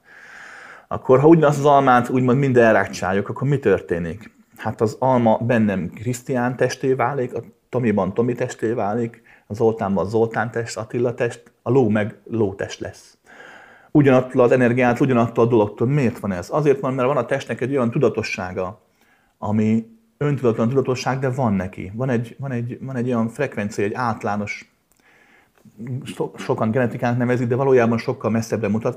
Van egy olyan harmónia, ami örökkön tart, ameddig legalábbis élsz, ameddig legalábbis önmagadat el is fogadod és elismered. Rendben van, ez fontos megérteni. Ugyanis, hogyha valaki nem figyel, akkor is történik vele az, amit leírtál, persze. De ha figyel, akkor dönthet, hogy mit fogjon meg. Akkor dönthet arról, hogy hogy éljen meg újra önmagát. Az, amit te mondasz, az mindig történik. Gyakran el szoktam mondogatni a következő példát, nagyon nehéz megérteni emberi aggyal. Ha te itt most vagy X-típusú ember, és elkezdesz változni, majd meghalsz, és ott a halálban te Y-típusúvá növekszel, mert bölcsebb leszel. Te, mint X-típusú ember itt a Földön, a látszat ellenére te nem tűnhetsz el, mert a világ, a mindenség végtelen. Nincs olyan, hogy valami eltűnik benne. Olyan van, hogy valami látszólagosan eltűnt, de valójában csak formát váltott. Magyarán mindig mindenek léteznie kell. Tehát amikor te elkezdesz fejlődni, és bölcsebbé, többé válsz, mondjuk a halál közben, az, aki valaha voltál, annak is lennie kell egy adott dimenziós frekvencián, magyarán lesz valaki, aki azzá válik, aki te voltál valaha. Tudom, abszolút érthetetlen, de gondold végig, rá fogsz jönni arra, hogy ez igaz. A lélek végtelen, nincs olyan, hogy megszületik, meg meghal, de folyamatosan váltogatja az adott kiterjedtségét. Ez a kiterjedtség változása egyrészt történhet öntudatlan tudatossággal, úgy, amit leírtál, de történhet úgy is, hogy te tudatos vagy a figyelmed által. Magyarán, ha van a öntudatlan tudatosság által mozgatott határtalan rendszer, az elintéz neked valamit, vagy ha tudsz figyelni, akkor te elintézted magadnak azt, amit te tényleg szeretnél. Ami szintén amúgy egy korlát, amit szintén majd le kell vetni egyszer, de teljesen más úgy élni az életben, hogy az vagy, aki vagy, és más úgy élni, hogy az vagy, aki vanni akartál, hogy legyél. Rendben van.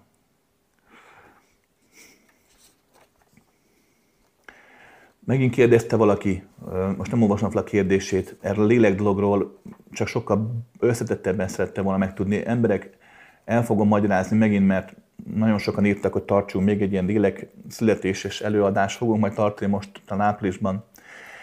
Aki jön, gyertek el. Ez nem a reklámhely, egyszerűen nem tudom elmagyarázni 3 percben az univerzum végtelenségét, hiába nem lehet elmagyarázni. Rendben van, de szívesen elmondom, nem bonyolult különben megérteni azt, hogy a lélek valójában hogy születik, meg hogy történik ez a dolog.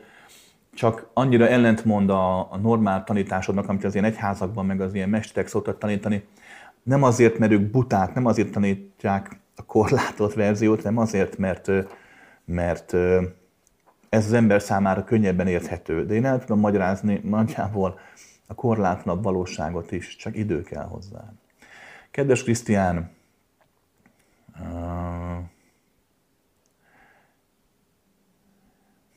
nemrég egy videón azt mondtad, hogy a valóság az, hogy van egy állapot, mely végtelen sebesség, végtelen szeresével eltűnik, majd minden összeáll újra másodperc trilomodnyi része alatt.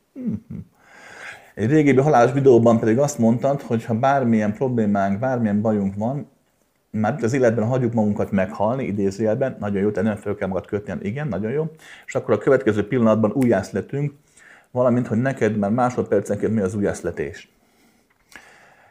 Ez akkor azt jelenti, hogy minél tudatosabb valaki, annál nagyobb gyakoriassággal képes arra, hogy elengedjen mindent és befogadjon új dolgokat? Így van.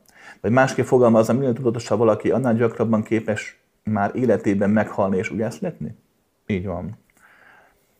Akkor az emberi kiteljesedés egy bizonyos nézőpontból nézve nem más, mint folyamatos konvergálás e felé a végtelen kicsi időpillanat alatt végigmenő halál újjászülető ciklus felé.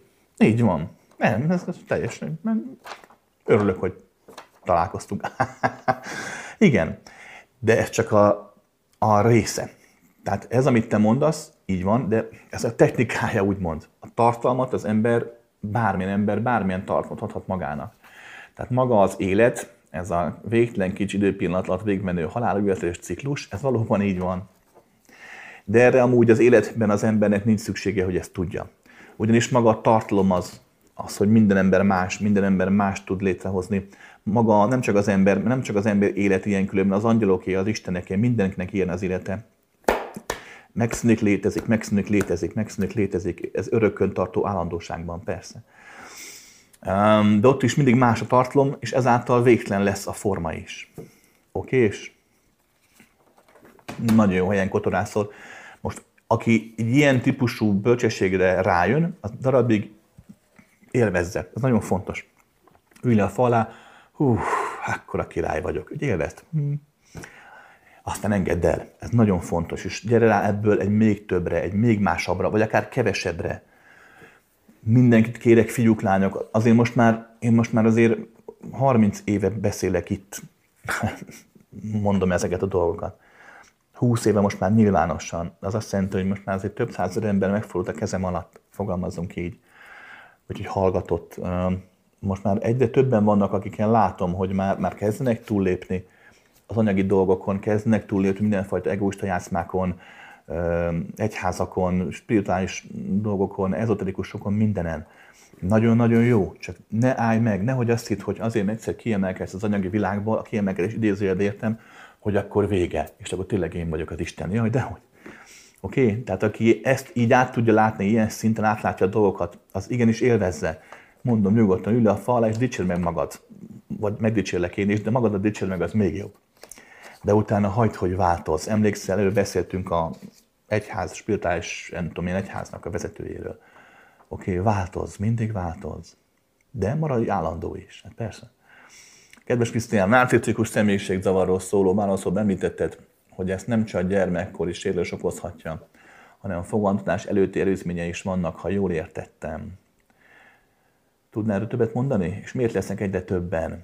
Nincs egyre több narcisztikus, mint valaha volt. Az ember létszám szaporodik, emiatt több a számuk, de arányaiban nem több, illetve azért tűnik úgy, hogy többen vannak, mert szám szerint, papírforma szerint többen vannak, mert mindenre ráhúzzák ezt a jelzőt.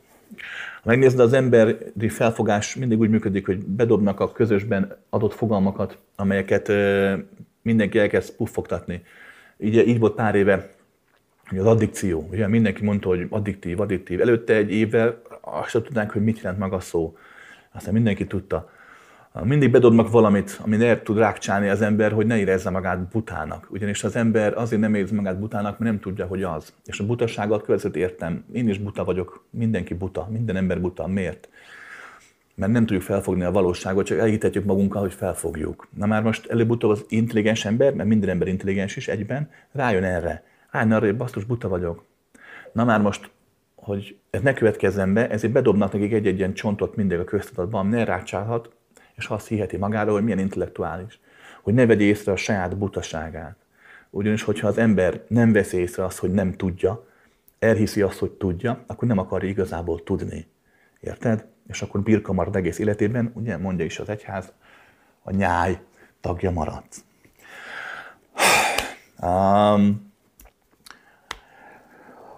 személyiségzavar kilakulás narcisztikusnak rengeteg oka is lehet. A fogantatás kor után, ha például ha egy magzatot fizikai bántalmazás ér a pocakban, megütik az anya hasát, és őt is megütik. Rendszeresen bántják az anyát, aki ezt a fajta fájdalmat, félelmet, szenvedést, feszültséget táplálja szó szerint bele a gyermekbe, akkor is kialakulhat könnyedén. A fogantatás előtt pedig a tudatosságnak a testé válásában rengeteg hatás játszik szerepet. Megeshet, hogy bizonyos hatások összefolynak és létrehoznak már a születés előtt egy olyan frekvenciát, vagy olyan rezgés hullámot, amely itt a fizikai világban egyéb hatásoknak köszönhetően egyfajta narcisztikus énképzavarban nyilvánul meg. Mert hát végsősorban erről van szó, hogy alapvetően mindenki narcisztikus, hisz mindenki önmagának hiszi a személyiségét meg az egóját. És egész életében csiszolgatja, és büszke rá, és óvja, védi, és valaki megtámadja, akkor visszaüt. Csak a normális ember erről valamilyen szinten tudomása van, és olykor-olykor el tud gyengeni az egészet, olykor-olykor tud nevetni úgymond saját magán. Nem arról szól az élete csak, hogy megszerezze azt, amit akar, a másoknak a figyelmét, a elismerését, stb. Mert nem annyira merevedik be az egója ezen adott bizonyos frekvenciának, hullámhossznak köszönhetően. A narcisztikus, aki meg bemerevszik. Okés? Erről beszéltünk. Szia Krisz, azt tapasztalom, hogy a figyelem hatására a határok nem is eltűnnek, de halványulnak. Átjárhatóbbak elmosodnak. Az embernek ez nehéz, hisz ez nem is nagyon magyarázható, inkább csak megélhető. Megadom a lehetőségeket, hogy az ember is megélje magát, ezzel próbálva enyhíteni a diszharmóniát. De már nem olyan egyszerűek ezek sem. Mi más lehet még tenni, ha lehet egyáltalán? Semmi. Teljesen jól csinálod. Az emberek, aki elkezd figyelni, az pontosan ezt is fogja megélni, amit te megéltél. Hogy határok kezdnek elmosodni. Emberek, figyeljetek ide! Az emberi elme úgy gondolkodik a fejlődésről, hogy vagyok most elég okos, elég szép, elég kedves, elég tudatos. És úgy gondolom, hogy ha fejlettebb leszek, akkor olyan leszek, mint most, csak egy upgrade-eltebb verzióban. Okosabb leszek, szebb leszek, bölcsebb leszek, tudatosabb leszek. De a valódi változás az nem ilyen. Nincs olyan, hogy az almafa elkezd nőni, de nem hoz almát. Mert még magasabbra nő, alma nélkül, meg akkor még erősebb lesz a dereka a törzse, meg akkor még több levél. Nem. Az alma előbb-utóbb almát fog hozni. Magyarán mi történik? Hát meg fog változni. Nem olyan lesz, mint volt. Nem okosabb leszel, bölcsebb leszel. Ez csak az elméd ragaszkodik. A valódi változásban te más leszel. Tojás, madár. Az megváltozik. Láttál repülő tojást? Jó, oké, hozzád vágták, de még te dobáltad, de azt te számítva? Nem. Oké? Okay. A spirituális fejlődők, előbb mondtam, hogy a spirituális egyház mesterén kapcsolatosan, de amúgy is a spirituálisan fejlődő emberek nem mondja, hogy itt rontják el, de itt akasztják meg saját magukat, úgy gondolják, hogy olyannak kell lennem, mint voltam valaha, csak szebb, okosabb, bölcsebb, angyalibb, istenibb. Jaj, dehogy! Meg fogsz változni. Aki elkezd figyelni, és a figyelemben pont ez a zseniális, az arra változhat, amerre akar, amerre valódi természete szerint változni fog. Az akarat nem mindig játszik szerepet. Tehát nincs az, hogy egy mester befolyásol a dumájával, vagy egy egyház elnyom, vagy van egy karizmatikus guru, és akkor ő majd szaknyelven elcsármol, elbájol. Nincs, hanem pont az, hogy szabad vagy, mikor figyelsz, és úgy változz le, hogy változnod kell. Ne hagyd abba a figyelést. Aztán meg igen, picit pihenj, ne is ragaszkodj a figyeléshez, majd megint figyelj, hagyd, hogy már máshogy figyelj. Oké? Okay? Nagyon jó úton vagytok, ne hagyjátok, hogy megtorpanátok csak azért, mert a félelem megint picit megerősödik. Rendben? Kedves Krisztián, hogy lehet bevonzani, megtalálni számunkra megfelelő társat, és mitől maradunk együtt? Elakadtam, nem tudok mit kezdeni a férfiakkal, úgy érzem, a saját életüket akarják élni, ha az igények passzolnak, oké, de ha nem, nehéz felmérni, egy jó társat engedek el, vagy csak az alkalmazkodást választom. És erre van-e megoldás? Nem szeretek manipulálni másokat. Szeretem, ha figyelembe veszik az igényeimet. Hol van a határ a megoldható kompromisszumok között, és hogy megéljem magam, és boldog legyek? Római 1. Nem csak a férfiak azok, akik a saját életüket akarják élni, az igényeik passzolnak, oké, hanem hát láthatóan te is, hiszen mit írtál egy mondattal később? Szeretem, ha figyelembe veszik az igényeimet. De hát ez így normális. Hát hogyne? Emberek, Római 1-es. A párkapcsolat hát egy valamikor kialakul. Nincs ok, amire ráhúzhatnánk, hogy miért lesz két ember vonzó egymás számára. Persze vannak tanítások, tanulmányok, képletek. Láttam matematikust, aki leírt a képletben, hogy szerintem miért valaki vonzza a másik számára, de ezek csak aranyoskodások.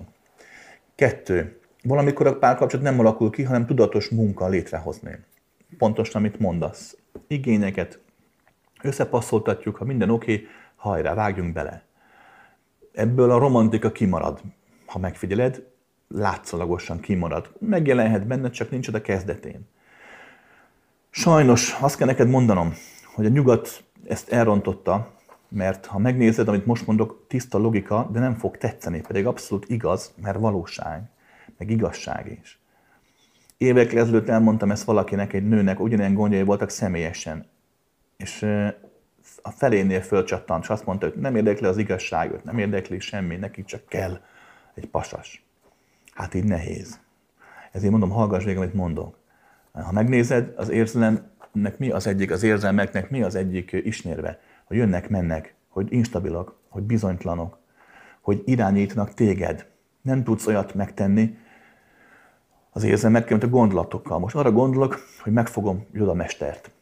Megfogom a Baby Yodát, visszateszem. Most arra gondolok, hogy szerelmes legyek. 3, 2, 1, nem lettem szerelmes.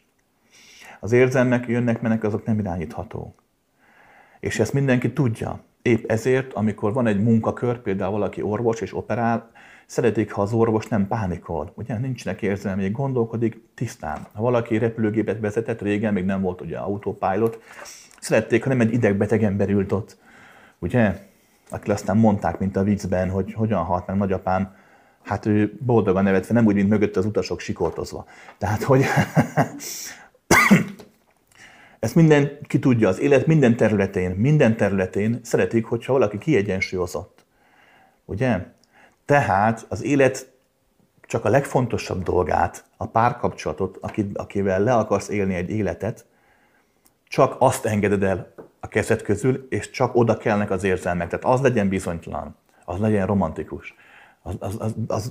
Annak adjuk meg a lehetőséget, hogy szétessen. Érted, amit mondom? Ha valójában valaki tartós, stabil párkapcsolatot szeretne, akkor bizony gondolkodnia is kell. A vonzalomnak ott kell lenni. Igenis, hogyha nem tudod csodálni a másik embernek mondjuk az eszét, vagy a lényét, vagy a humorát, vagy valamit, ha nem lesz vonzalom, nem tudod értékelni mondjuk a másik embert, akkor nincs vonzalom, akkor hiába van ész. De ha csak vonzalom van és nincs benne ész, akkor az sem fog működni. Okés? Római 3. Figyelj ide, erre, amit kérdezel, nincs olyan recept, nincs olyan tanítás, amire azt lehet mondani, hogy na ezt meg ezeket kövess, ezeket tedd így, és akkor ott lesz.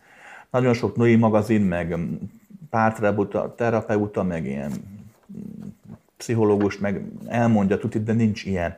Csak azért mondják, hogy valamit kapjanak a pénzedért, amit nekik adtál, rájuk bíztál. Ezt neked kell lejátszani, ezt a dolgot. Amúgy jól csinálod, nem csinálod rosszul. Csak vedd észre a valóságot. Igen. A legtöbb férfi kényelmes. Gondolj bele, 8 órát dolgozik a melóba, vagy 10 órát. Hazamegy, nem akar otthon még birkózni az asszonnyal is 10 órát. Nyugit akar, békét, pihenni. Azt akarja, amit mondasz, az igények passzoljanak. Hogyne. Most ha belegondolsz, te szívesen birkózol valakivel 8 órán keresztül, 8 óra munka után? Hát te sem. Te is írtad. Szeretném, ha figyelembe vennék az igényeimet. Találj olyan embert, akinek ez működik. Római 3 vagy 4. Ezek változni fognak. Tehát ha a kapcsolat hiába alakul ki, hiába találsz ilyen embert, változni fogtok te is, ő is. Magyarán nincsen, hogy azért hátradőlök. Ha igenis tenni kell, dolgozni kell a kapcsolatokon, haladni kell, figyelni kell, engedni kell. Oké? Itt írtad, mikor értelme küzdeni valaki, és mikor jobb elengedni. Nagyon egyszer meg tudom mondani, aki el akar menni, az nyugodtan menjen. Tegyél meg mindent, ami szívedből fakad, hogy maradjon, de többet ne. Ha nem akar elmenni, akkor meg... És még egy apróság, ezt gyakran hallom így ilyen pároktól, nőktől, férfiaktól, de főleg a nőktől, amikor egymás közt beszélnek, de férfiaktól is hallottam elég gyakran ezt, hogy hogy most megalázod magad? Hát most ne viccelj már, hát nehogy már az, hogy ilyen, hogy hazamész és kiszolgálod a másikat. Ugye, hát az ego mindent visz. Pedig hát pont ez lenne a lényege, hogy hazamegyünk, és ott van a másik, és kiszolgáljuk egymást. Hát persze! Hát milyen jól működik a dolog, nem? És akkor hazajössz fáradtan, én hazajövök fáradtan, leélünk, mind a ketten fáradtak vagyunk. Nem az történik, hogy csak neked lesz jó, nem az, hogy csak nekem lesz jó, hanem fogom magam, felállok és megmasszírozom a lábadat, a talpadat, belazulsz 5 percig, pihensz, akkor felállsz, kimész, csinálsz 3 szelet kenyeret, vagy fordítva. És ez így működhet. Akkor elmondod, hogy milyen volt a munkahelyeden, mondok pár okos dolgot rá, akkor elmondom én nekem, milyen napom volt, te is figyelj, te is mondasz, hát ez így működhet. Hogyne. És most mondod, hogy oké, de hol találok ilyen férfit? Nem tudom. De ez a kérdés az, hogy amikor tükörben nézel, akkor ilyen nőt találsz? Ezen gondolkodj el. Ha neked ez menni fog, akkor meg fogod látni, jönni fog olyan pasos is, aki szintén így lesz. Persze nem mindig, nem ilyen meseszerűen lesznek hullámvölgyek. De az alapattitűd az ilyen lesz. Ilyen férfit lehet találni. Oké? Okay? Ha azt érzed, hogy egy kapcsolatban elkezded magad megalázni, akkor baj van. Akkor tényleg baj van. De ha már így állsz hozzá az eleje előtt, hogy hát nehogy már az én igényemet ne vegyék figyelembe, akkor ott is baj van. Hagyni kell, hogy ezek összenek ezek a dolgok. Nem könnyű. Nem könnyű. Nem könnyű. De hát... okos vagy, és elég jól csinálod, nem vagy annyira beleragad ebbe a folyamatba, mint hiszed. Csak próbálj meg elengedni azokat a képeket, amiket magadban egy jó párkapcsolatról gondolsz. Újra mondom, hagyd, hogy ez összeálljon. És írtad, hogy láthatóan próbálkoztál már, és sokszor koppantál, és sokszor megbántottak. Így van. Ezt nem lehet kikerülni. Nincs olyan, hogy azt mondom, hogy figyelj, találkozz egy férfival, ha így fog ráncolódni a homloka, meg így mosolyog, akkor biztos veled marad életen át. Ilyen nincs. Igen, megesik, hogy megtaposnak, megesik tényleg, hogy fellöknek, de hát előbb-utóbb ott lesz az majd, aki nem. Ha pedig nem találsz ilyet, akkor sincs semmi probléma, figyelsz, gyakorolsz, magad leszel a végtelen, és a végtelen már nem lehet megtaposni, nem lehet fellökni, a végtelen már nem tud nem szeretni. Oké? Okay? Kedves Krisz, sok év ezelőtt egy táborodban volt egy gyakorlat, ahol minden egyes embert szépen írjunk, mert betűket hagytok, és nehezen tudom sokszor olvasni. Minden egyes embert az összes több száz jelenlévő szeretettel megérintett. Á, tényleg, igen, volt egy ilyen gyakorlat, valóban. Még Tatán, emlékeztek? Tatán, sok éve. Volt ott egy cigány fiú, aki egyszerűen nem bírt evésnál sok érintést, és majdnem elájult. Annyira rosszul lett a szeretettől, hogy még a szandáját is elhagyta a botorkálás közben. Amikor megszívült, letettük a földre, és miközben egyre jobban lett, de természetes könnyedség letérdelt, és feladtad a lábaira, majd megkötözted a szandáját. Annyira tiszta volt az a pillanat, emlékszem, többen is megkönnyeztük. Azért mesélem mindezt, mert mostanában én is emberekkel foglalkozom, de vannak pár, akiket nem tudok őszintén elfogadni, pedig próbálom. Azt szeretném kérdezni, hogyan létezik, vagy létezik-e valami technika, ami elfogadóbbá tud tenni. Nagyon jó memóriád van. Igen, tényleg volt én, emlékeztek? 10 sok éve, valóban.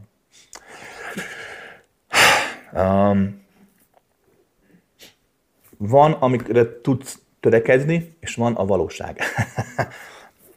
amit meg tudunk fogalmazni, alázat, elfogadás, befogadás, stb. Az ugye már nem az, az már egy fogalom. Afelé tudunk törekedni. Fontos maga a megfogalmazás, hogy törekedhessünk felé. De a valóságot nem lehet a törekvéssel elérni. A valóság egyszer csak ott van. Tudom, ez emberi elme számára felfoghatatlan, mert megszoktuk azt, hogy akarok inni, akarok enni, akkor tennem kell érte. Oda megy egy csap, kinyitom, megcsinálom a kaját, tennem kell érte. Meg kell tudnom fogalmazni, mit akarok enni, spenótot, meg kell tudnom csinálni. Tehát így a megfogalmazás abszolút reális és igaz. De a valóság nem így működik. A valóság végtelene okán amikor emberként valamit megfogalmazol, akkor elveszíted a dolog végtelenségét. Azt mondod egy emberről, hogy kabzsi, mert egyszer láttad, hogy eltette a magának az aprót, amit te odaadtál volna a pincérnek az étterembe, ő meg besöpölte, és mert ő úgy gondolta, hogy inkább az neki jár. Azt mondod, ő kabzsi, és innentől fogva megítélted az embert, és soha többet nem fogod észrevenni azt, amikor mondjuk jótékonykodik, és őszintén ad valakinek. Mert ő kapzsi. Én nem töttem, lezártad a megismerését, megfogalmaztad, és ön már onnantól fogva olyan. Az elménk így működik. Amit te valóban szeretnél, a valódi elfogadást, valódi alázatot, valódi befogadást, az magától jön létre. Így nem jöhet létre, hogy rágyúrsz. Mindenképp próbálkozz, jól teszed. Igen, és próbáld szeretni azokat, akiket nem tudsz, már ha tanító vagy, vagy mester vagy emberekkel foglalkozol. Ne erőltesd. Ha valakit tényleg hónapoknál próbálkozol és hidegrázást kapsz, amikor ott van, akkor küld el. Menjen más mesterhez. Nem azért küld el, mert kudarcot vallottál, vagy mert zavar, nem. Azért küld el, mert valószínűleg nem fogtok tudni együtt dolgozni. De ha valaki csak közepesen unszimpatikus, ha valaki csak teljesen más, mint te, akkor nyugodtan tartsd meg magad körül, mert az a dolgokkal, amit belőle árad önmagával, avval neked taníthat. De újra mondom, ne legyél mazochista. Ha valaki nagyon nem talál meg a hangot, akkor ne erőltesd. De próbálkozz, szeretet, elfogadás, befogadás, persze próbálkozz, de újra mondom, ez magától fog megszületni. A határtlanság, a tudatosság egy pillanatában bekövetkezik. Hogy nem fogod azt mondani, hogy alázat, vagy azt, hogy elfogadás, egyszerűen csak ott lesz. Amikor megszűnnek a határaid, ez nem jó szó, de az emberi korlátok úgymond megszűnnek, akkor nincs semmi, ami távol tartson tőled egy másik embertől. Nincs ott az egód, aki azt mondja, hogy te ilyen vagy te olyan vagy. Nincs ott az egód, aki azt mondja, hogy alázatos vagy elfogadó akarok lenni. Mert megtörténik, mire az agyat felfoghatnál. Érted? Szia, Krisz, remélem jól vagy. Igen. A mesterséges intelligenciáról szeretnék faggatni egy kicsit. Képtelen vagyok befogadni ezt az ütemű fejlődést, ami berobbant az iparban a pár hónapban. Gondolom mindenek terjed majd, de engem most első körben megélhetési kérdés foglalkoztat. Irólista vagyok, szellemi munkát végzek, de a problémám, hogy bárhova nézek, azt látom, minden fronton hatni fog a dolog. Több is próbálják kihasználni az új technológiát, vállalkozás, építés, meg egyebekre. Az a benyomásom, hogy olyan méretű válik majd a verseny, ahol nagyon rövid idő alatt válik majd elavultál bármelyféle innováció. Azt hiszem, nem vettem elég komolyan, amikor arról beszéltél, hogy érdemes kitanulni a kétkezi munkát. De most meg kezdem kapizsgálni, hogy miről beszéltél. Tényleg újkor kezdődik a digitalizációval, vagy csak pánikolok? Hogy én érdemes készülni arra a forgatókönyvre, amire a mesterséges intelligencia használata széles körben elterjedt? Abszolút jogod van a pánikra. Volt egy ilyen felvételünk, nem egy mesterséges intelligenciáról szólt, nem egy ilyen rövid hangfelvétel. Lehet, hogy nem. De beszéltem róla, az biztos, mert megmondtam, hogy voltam egy ilyen katonai konferencián, ahol erről volt szó. Mert már nem csak a civil szférában, a katonai szférában is egyre nagyobb hangsúlyt fektetnek erre. Következőt kell tudni, írni meg tudni. Még vissza lehet dugni a szellemet a palacba, bár nem valószínű, hogy nem fogják. Ugye a klasszikus római egy, a klasszikus emberi félelem elveszi a munkánkat. Római 2, klasszikus emberi félelem, hogy a mesterséges intelligencia elpusztítja az embert, mert hát ugye megcsinálja a T-800-ast, aztán visszamegy az időben és megöli Sarah Connort. Előtte persze leatombombáz az egész világot. Ez egy klasszikus tévhit, de amúgy abszolút igaz. Következőt kell megérteni a mesterséges intelligenciáról. Nézd magát az intelligenciát az anyagi világban. Hangsúlyozom, az intelligenciát az anyagi világban. Figyeld meg, szakadj el a vágyaktól, az álmoktól, a rózsaszín elképzelésektől, a végtelen szeretettől, meg ilyenektől. Az anyagi világban ilyen nincs. Az anyagi világban realitás van. Nézd meg az anyagi világban a realitást, oké? Mit látsz? Azt látod, hogy mindenki, aki az anyagi világban él, az egy dolgot akar, élni. Élni, és ezáltal reprodukálni magát, magyarán utódokat létrehozni, hogy a jövőben is ott lehessen, hogy tovább élhessen. Ez az egyetlen prioritás létezik, semmi más nincsen, csak ez. Minden, ami él, az élni akar. Ahogy tudatosodik, ez egyre inkább befolyásolja a többi élőlény életét. Minél bonyolultabb egy élőlény, annál több kevésbé bonyolult élőlény befolyásol. Egy kis moszat, egy kis alga, ugye, az nem nagyon befolyásolja a cápáknak az életét. De ők is élni akarnak, elpusztítanak másokat, megeszik, hogy élhessenek. A halak, a cápák ugyanúgy, a növények, az állatok, az ember, mindenki nem csinál más, csak pusztít azért, hogy élhessen. Ha valaki elég tudatos, mondjuk egy ember, ő megteheti már azt, hogy nem pusztít értelmetlen módon. Vagy a nagy majmok. Sokszor megfigyelhető, hogy egy bizonyos emberszabásúak nem ölnek már élvezetből. De olykor náluk is elgurul a gyógyszer, és láthatóan rendeznek egy gladiátor viadalt más majmok között, ami csak arról szól tényleg, hogy élvezzük a kínokozást. De az este többségében megfigyelhető, hogy előbb-utóbb az élet elér egy olyan szintet, mondjuk az emberi szintet, hogy már próbál az ember nem feltétlenül pusztítani, de hát valójában ez csak egy álom. Hiszen azzal, hogy levegőt veszel, már pusztítasz. Azzal, hogy eszel, már pusztítasz. Mindig pusztítasz azért, hogy élhess. Csak teremtesz is mellette. Mert kivágod a fát, hogy eléges, ne fagy meg télen, de ültetsz helyette másikat.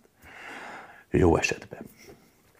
Tehát minden, ami intelligencia, és most intelligenciának nevezem az amibáktól kezdve az embert is, mert mindennek van intelligenciája, csak mindegyik típusú intelligencia más. Tehát minden, ami intelligencia, az erre törekszik, hogy élhessen.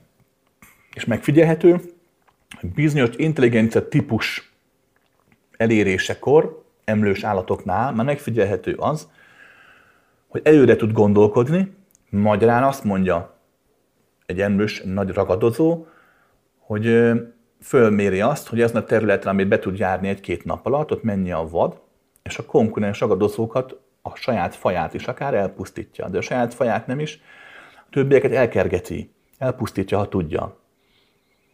Tehát már tudatosan öl azért, hogy élhessen. Erre minden intelligencia képes.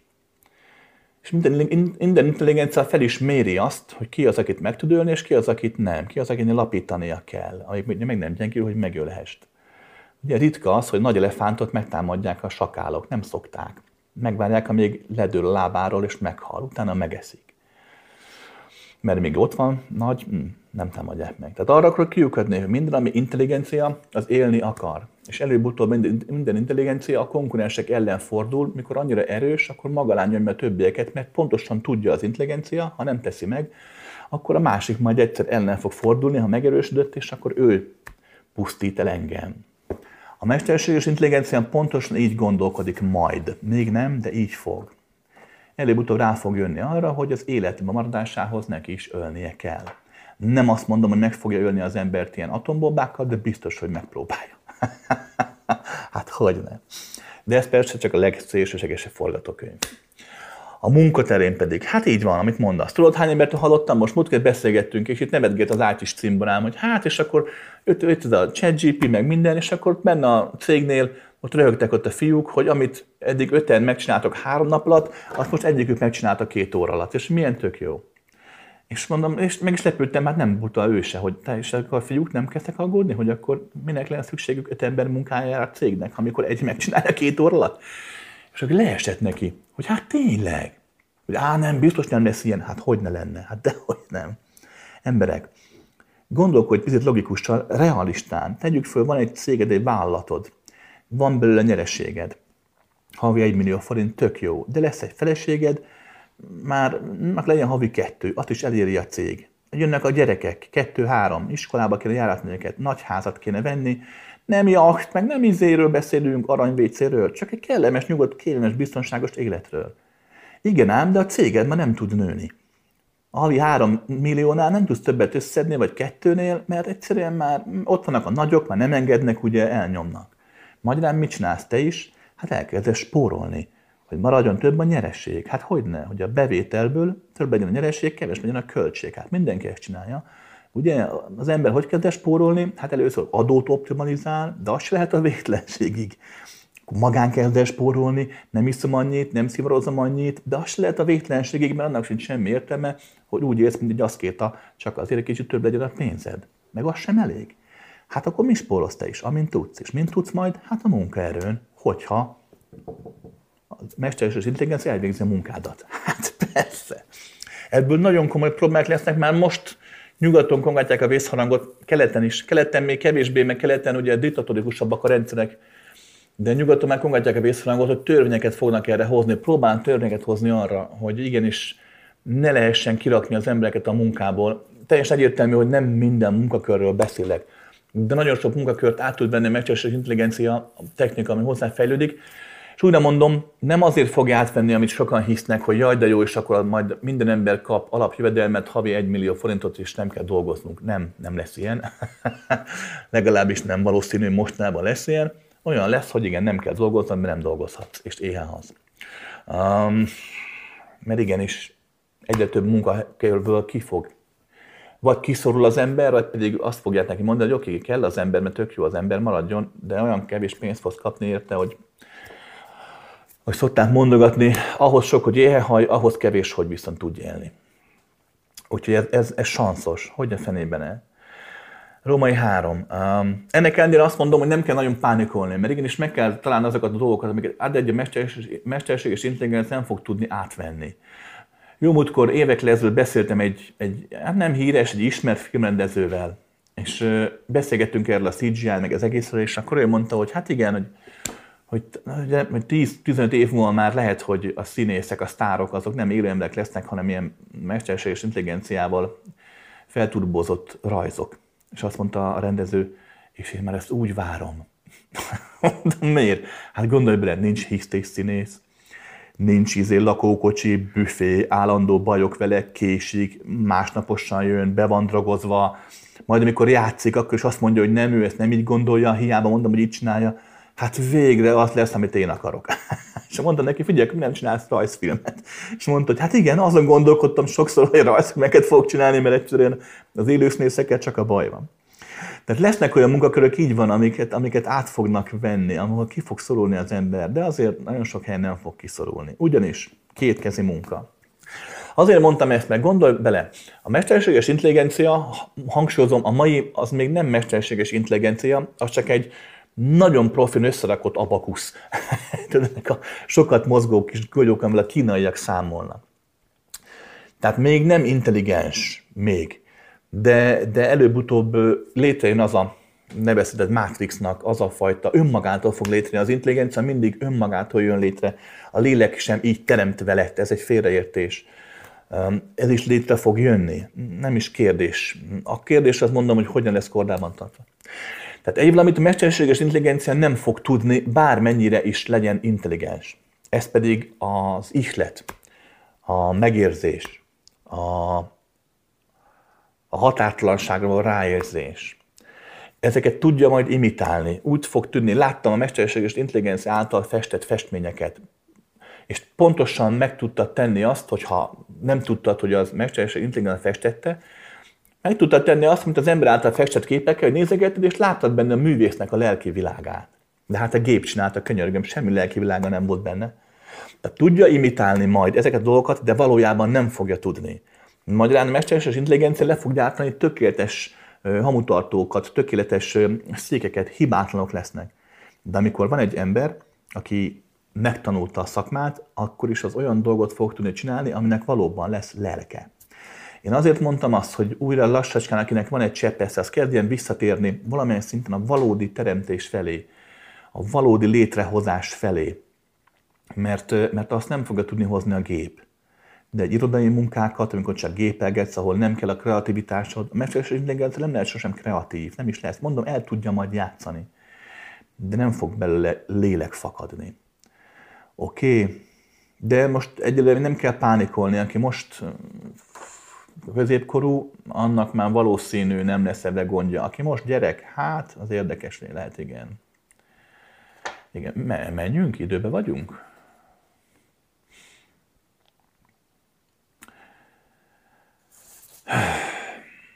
Üdvözletem, tudom, hogy nem fontosabb a kérdés, hogy senki más csinál, de nem találom a választ, és már utolsó lehetőséget fordulok hozzád. 31 éves vagyok, igazából nem találom azt a foglalkozási kört, amit tényleg szívesen csinálnék. A szakmában dolgoztam, saját vállalkozást is vezettem. Én nem bírom tovább, nem bírom azt tettetni, hogy nem zavar, hogy olyasmikkel foglalkozom, amit nem akarok csinálni. Hogy találják rá célomra? Ott, ahol se út, se ösvény. Nagyon jó meglátás, és megválasztod a kérdést a végén. Sehogy. Nem lehet így ilyen rátalálni. Következőt lehet tenni. Az emberek mit szoktak csinálni, amit te is valahol akarsz. Van egy munkám, van egy dolgom, amit csinálok, és megunom. Nem akarom már, nem bírom csinálni. És akkor keresek valami mást, vagy próbálok valami mást keresni. És legtöbben találnak is. És elték megint pár év, és akkor megint megunjál. Akkor megint talál mást, megint elték pár év, megint megunjál. Ez egy végtelen folyamat így. A következőt kell megérteni. Emberek, a világ olyan, amilyen. Az csak olyan, amilyen. Nem jó, nem rossz, nem unalmas, nem undorító. Nincs benne olyan, hogy nem bírom tovább. A világ az olyan, amilyen. Te vagy az, aki ezt tartalommal tölti föl. Te vagy az, aki tudsz élvezni valamit, vagy menekülsz valami elől. Az te vagy. Régi motoros vagy, sokat foglalkoztál magaddal. Következő lehetőséged vannak. Római egyes, találsz egy új munkát. Ezt hogy fogod tudni megtalálni magadnak? Hát gyakorlattal. Elmélet lesz, nem lehet. Fogod magad is. Reménykedsz, hogy ez a munka majd jó lesz, és akkor ez majd fogod szeretni. Hát keresgélj, próbálkozz. Mely is munkát keres, inkább azt nézd meg, hogy mi az, amit nem akar csinálni. És aztán hagyd, hogy amit meg úgy, abból belemenj, és lehet, hogy valamit tetszeni fog. Oké? Okay? Ezt megteheted. Római 2. Megteheted azt is, hogy mindezek ellenére megmaradsz a munkában, amit most csinálsz. Vállalkozásodban, vagy a gyárban, mindegy, amit éppen csinálsz. És arra figyelsz, hogy miért csinálod, hát ugye a pénzért. És hagyod, hogy az 8 órában ez kitöltse a gondolataidat, hogy igenis van értelme annak, amit csinálok. Oké? Ezt is meg lehet tenni. 3. Fogod magad és a valóság felé fordulsz, önmagad felé. Fölfogod azt, aki vagy, azt a valóságot, aki vagy. Akkor a kreativitás meg fog jelenni. Aki önmagát éli egyfajta tudatosságban, annak mindig ott van a kreativitása, mindig képes megélni a valóságot majdnem mindenben, sok mindenben. Abban például meg fog szűnni a munkaforma, így kötelezettséged. Egyszerűen meg fog tudni élni azt, ami van. Az is lehet, hogy teljesen elszakadsz ettől az egész munkától, és egyszer csak megváltozol, és ilyen kóbor. Szerződést tesz belőled, aki megy az utcán, kap 20-30 forintot, mindig eszik ki egy zsömlét, és megy boldogan, és élél. Ez is lehet, hogy ilyennél fogsz változni. Bár nem valószínű. Tehát lényeg, hogy elkezd megélni azt, aki valójában vagy, gyakorolsz, figyelsz úgy, ahogy szoktam mondogatni, vagy teljesen máshogy. Lényeg, hogy abba hagyod a szenvedést, mert most egyelőre csak szenvedteted magadat, a saját magad köreit futtatod magaddal. Ami nem baj amúgy, és ezért nem vagy rossz ember, vagy béna, vagy buta. Jaj, dehogy. Ez egy folyamat. Ezt hívjuk amúgy életnek nagyjából. Oké? Tehát megteheted, hogy fogod magad és figyeled, és hagyod, hogy ebből a körforgásból kilépjél. Ezt meg csak úgy lehet megtenni, valóban, mert vannak illúzió kilépések. Eddig katolikus voltam, most buddhista vagyok. Rájöttem, hogy Buddha az igazság. Krisztus nem, Buddha. Most buddhista voltam egy évig, majd akkor most inkább tanulmányozom a Zohárt, és akkor átmegyek a zsidó kabala misztikába. Ezek nem valódi változások, ezek csak illúzió változások. Maszk 1, lecsesztem Maszk 2, mint a régi görög színészek. De ez amúgy nagyon fontos az életben, ebben semmi baj nincsen. De a valódi változáshoz az kell, hogy egy maszkot se vegyél föl, hogy hagyjad, hogy a jelenlétben megszülessél. És neked amúgy ez menne. De újra mondom, nem baj, ha az első 2 Római 1-es, Római 2-est választod, csak csináld. Bíz magadban és csináld. Beszéltünk róla. Kedves Krisz, köszönjük, kérdezhetem tőled és vittesse, meg együttérzően válaszolsz. Imádom a humorod. Hát nem mindenki van így vele. Egy korábbi adásodban mondtad, hogy a vélemény és a tudás nagyon különböző dolgok. Érezem én is persze, annyira megfoghatatlan, mint a végtelen, vagy az egység. Ahogy te mondod, nem lehet nem érteni, de valahogy átjön. Így van, emberek, a vélemény, a tudás az teljesen más. Egy percre elmondhatom, ha szeretnéd, de hát hál' Istennek nem kell neked elmondanom. A vélemény az, amit kaptunk a világtól.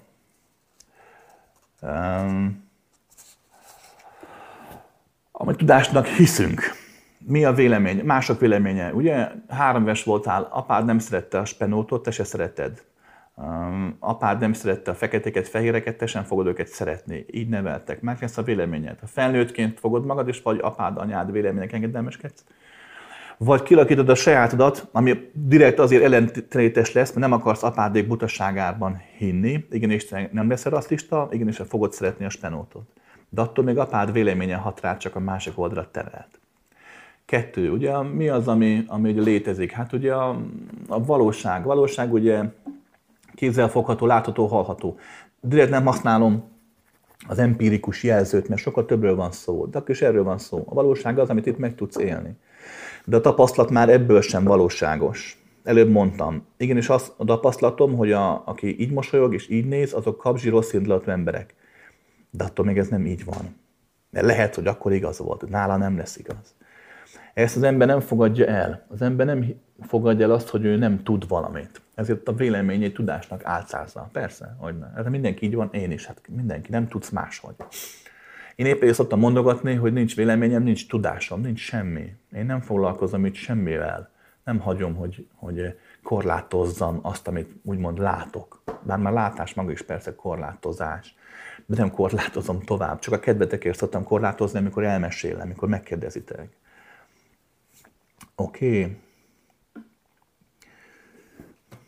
Épp ezért szeretem mondogatni azt, amit mondogatok, hogy figyelj, hogy hagysz, hogy legyél, hogy a te valóságod legyen az, ami a számodra való megélést adja, ne pedig mások valósága, ami amúgy nem rossz, de előbb vagy utóbb minden teremtő önmaga végtelenét teremti tudatosan is. Drága Krisz, több évtizede foglalkozom spiritualitással, a világon mindenkit meghallgattam, több nyelven beszélek, meg tudtam hallgatni az ismertem mestereket is. És jelenleg 3 ember tartok, valóban megvilágosítottnak téged, és még mond 2 keleti úriembert. Élvezettel hallgatom, amikor más-más példázattal, de ugyanarról beszéltek. A tanítástokban vannak különbségek is, de azt vettem észre, hogy mindhárman, ha kaptok egy kérdést, akkor gyakran nevetgéltek. Számomra és mások számára is sokszor értelmetlenül.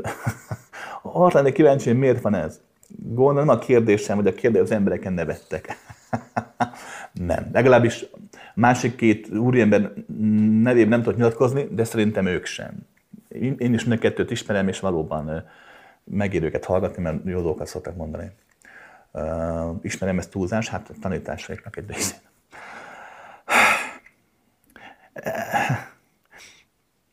Nem téged nevetünk, nem a kérdést nevetünk. Én magamon szoktam nevetni. A szerepen, amit rám erőltettek. A helyzeten, azon szoktam nevetni. Elmondom, de ne értsétek félre, próbáltok meg tényleg végighallgatni az egészet, mert ha csak egy részét fogod kiragadni, akkor vagy kiugrasz az ablakon, vagy pedig az élet határtlansága okán határtlan. Ez azt jelenti, hogy nem létezik. Hát mert végtelen. Nem létezik. De hát mégis létezik, hát itt vagyunk, beszélek, jár a szám, itt van Baby Yoda, itt vannak a fiúk, itt van mindenki, anyag, hát létezik, hogy létezik? Magyarán ez azt jelenti, hogy az, ami örök és van, a végtelen, az végtelen számú korlátot formában kezd el megnyilvánulni, hogy az élet maga létezhessen. Innentől fogva minden, ami létezik, az abszolút valóságos. Szokták mondogatni, az anyagi világ illúzió. Dehogy, abszolút valóságos. Pont úgy valóságos neked, mint az angyaloknak az angyali dimenzió, mint a félisteneknek a félisteni dimenzió, mint a hangyáknak a hangya dimenzió, maguk világa. Úgy jön olyan valóságos, de hát valójában egyik sem létezik. Én és szerintem ők is ezért szoktunk nevetgélni. Mert amikor kapunk egy kérdést, akkor mindig rájövünk arra, hogy semmi nem létezik. És mikor rájövünk arra, hogy ez nem igaz, mert hát itt van a kérdés, akkor ráfókuszálunk, és akkor létrejön a végtelenből a válasz. Amit nem én találok ki, és szerintem nem is a ott említett és egyéb más végtelen mesterek, hanem közösen hozzuk létre, a hallgatósággal együtt. Oké? Másrészt azért szoktam így nevetgélni, mert mert feltört belőlem a szeretet, és a sírásban furán lenne, ha mindig sírnék, nem? Bár voltak ilyen síró mesterek. Mester, mit kezdjek az életemmel? És elkezdett neki megnémült, nem azért sírt, mert látta a jövődet, és úristen, hanem oké. És ezért is szoktunk nevetgélni szerintem. De újra mondom, nem arról van szó, hogy az életnek nincs értelme. Hát hogy lenne? Te vagy az élet értelme, könyörgöm. De attól még nem létezel. Velem együtt. Erről beszéltünk. Szia Krisztus, mindenki erről a fátyol lehullásáról és dimenziók átjárhatóságáról beszél, ami március 22-én következik be, és fontosan jön létre. Ez azt jelenti, na most lehet, inkább sírnom kéne. Nem a kérdéssel, a probléma különben, ne érts félre, nem is a kérdésről. Ez azt jelenti, hogy jobban rálátunk a valóságra, és végre tudatában leszünk, kik vagyunk és miért vagyunk itt. Ez tényleg megtörténik most? Ó, dehogy. Emberek, hát kérem mindenkit, tudom, hogy úgy gondolod, hogy nem tudod a válaszokat, és így is van. De akkor is van figyelmed, és van valóságod, van józan paraszti eszed.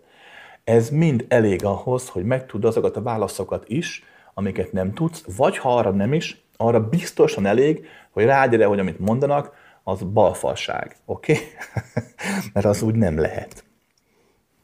Na, nézd meg a változást az életben, a folyamatos változást. Történt valami úgy, hogy így, sosem. Valami úgy tűnik, hirtelen puff, kitör a vulkán. Hirtelen puff, reng a föld Törökországban. Valami hirtelen tűnik, de nem az volt. Hát egy nagyon hosszan tartó folyamat, egy földrengés, mire létrejön, akár több 100 évre visszamenően megláthatom, hogy mozottak a dolgok, hogy abból a földrengésből legyen egy földrengés. Tehát vannak dolgok, egy baleset, ami hirtelen történik, de attól még az nem történik hirtelen, csak úgy veszed észre. Oké? 2. Nézd meg a dolgokat, hát miről szól az élet, a tudatosságról, a folyamatos növekedésről. Okokozatrendszerek vannak az életben, ugye itt a fizikai világban, más dimenzióban is akkor feltétlenül vannak. Nincsenek olyan dolgok, amiben az emberek hinni akarnak, és három, mert az emberek mindig hinni akarnak valamiben, az ego mindig hinni akar valamiben. Ezt a három dolgot összekapcsolod, akkor rá fogsz jönni arra, hogy nincs olyan, hogy március 22-én a Föld felemelkedik a 6. dimenzióba, nincs olyan, hogy átlátható lesz a fátyol pont akkor. De hogy? Ezek nem így működnek. A dimenzió átjárhatóság nem ismeri a Gergely naptárt. Legalábbis legutoljára, amikor beszéltem vele, akkor nem ismerte, nem foglalkozott vele, hogy neki pont március 22-én 0 óra 7 perckor kell átjárhatóvá válnia. Másrészt, hát végtelen univerzum van. Tudod, hogy hány átjárható dimenzió van? Végtelen. És tudod, hogy mikor? Mindig. Minden dimenziót át tudok járni, ami itt van. Hát hogy ne tudnék? Nincs olyan, hogy valaki ezt megkapja. Mert most azt mondja, a jó Isten, akkor tessék, itt van. Nem. Hát van olyan, hogy valaki gyorsabban tud futni, mint előtte 10 évvel, hirtelen tehetséges lett valaki a zenében, jobban játszik, mint Mozart, pedig előtte 1 évvel még kapufa volt és botfüle volt.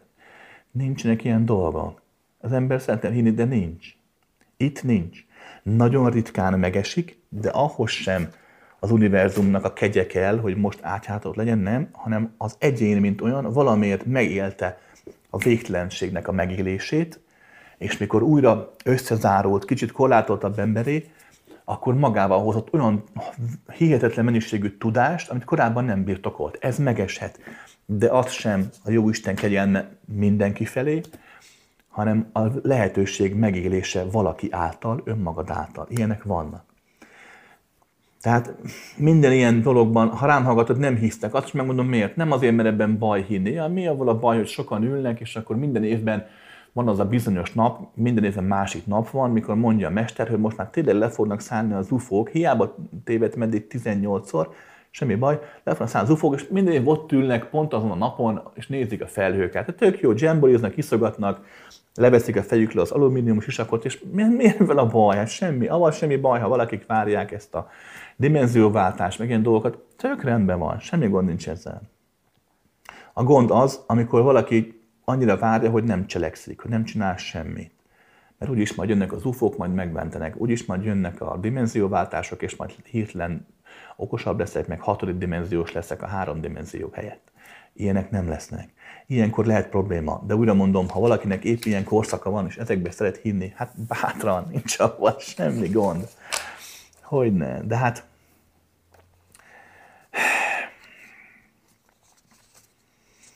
Ha megnézed az elmúlt 30 évet csak, ugye nagyjából azóta jött be hozzánk, ugye a 90-es évek elején jött be hozzánk ugye a tömény eszotéria nyugatról. Ha megnézed, hát én legalább 50 olyan dátumot föl tudnék sorolni, úgyhogy nem olvastam sok ilyen könyvet, csak ami eltér a köztudatban, amikor világvége lesz, dimenzióváltás lett, meg volt pontosan, mikor szállnak le az angyalok, az ufók, aztán mindig ez elmaradt, mindegyik elmaradt. valahogy három ilyen szakma létezik, ahol az 50%-os tévedés az elfogadott. Az egyik az ilyen megmondó embereké, a másik a meteorológusé, a harmadik az asztrológusé. Esni fog, mondja a meteorológus holnap, és napfény van. Legyintesz, jó? Semmi gond. Az asztrológus megmondta, holnap után találkozom majd a párommal. Holnap után van, ott lök egyedül, mint a makkász. Jó, semmi gond. Tehát elfogadod a tévedést. Ezért is el szoktuk fogadni. Hát már megint azt mondta a mester, hogy megint március 22, és megint nem történt semmi. De semmi baj nincs.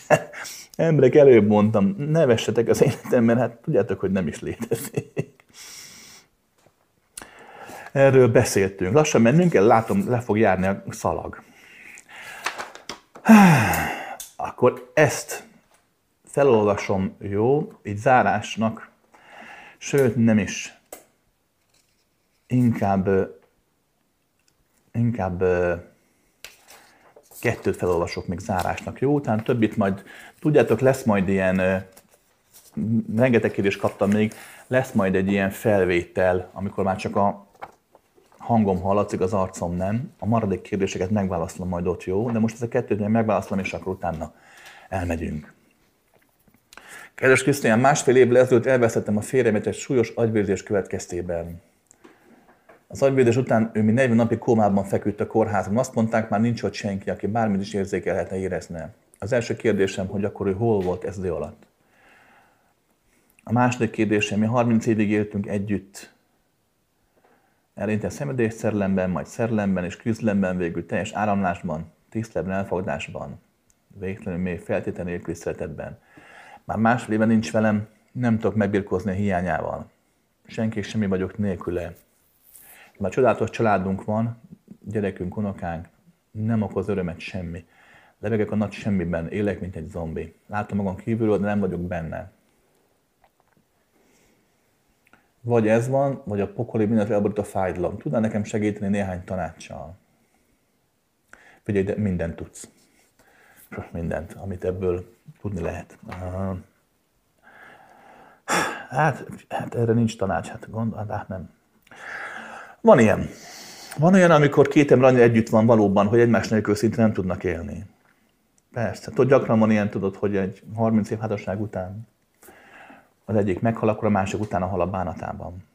Nálam is így volt, az én szülénnel is így voltam, úgyhogy apám meghalt, és anyám aznap, amikor apám meghalt, összecsuklott, és ilyen, olyan lett 50 éves, vagy 47 éves kor ellenére, mint egy 90 éves demens, idős asszony, néni. Nem tudta magát ellátni, nem tudott beszélni semmit.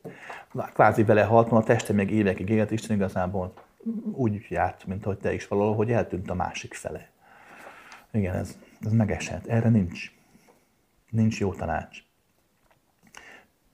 Már csak azért sincs, mert pont azt csinálod, amit csinálhatsz különben. Jól csinálod. Tudom, ez így most nem jó szó, mert nem tetszik, de igazából nagyon jól csinálod.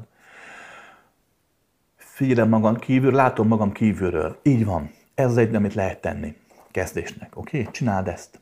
Figyeld magad kívülről. Ne szenvedj. Ne menj bele abba, mondtad, hogy pokol a fájdalom. Ne menj bele. Csináld ezt, lásd magad kívülről, és rá fogsz jönni arra, hogy ott van az a nő, aki amúgy szenvedhetne is, és néha szokott is szenvedni, de nem szenved, mert figyeli magát kívülről, mert az a nő nincs ott.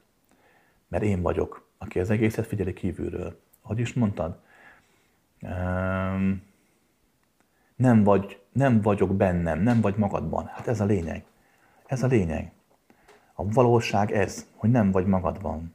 Most te kaptál egy lehetőséget arra, hogy ne legyél magadban. Ami ugye nem igaz, hiszen magadban vagy, csak nem vagy benne az emberben, amit eddig játszottál. Római 3. De ez se legyen állandó merev állapot, ha rám hallgatsz. Írtad, gyerekek, unokák, hát fordulj feléjük, szükségük van rád. És írtad, hogy van szeretet meg minden, de akkor is átmész zombiba.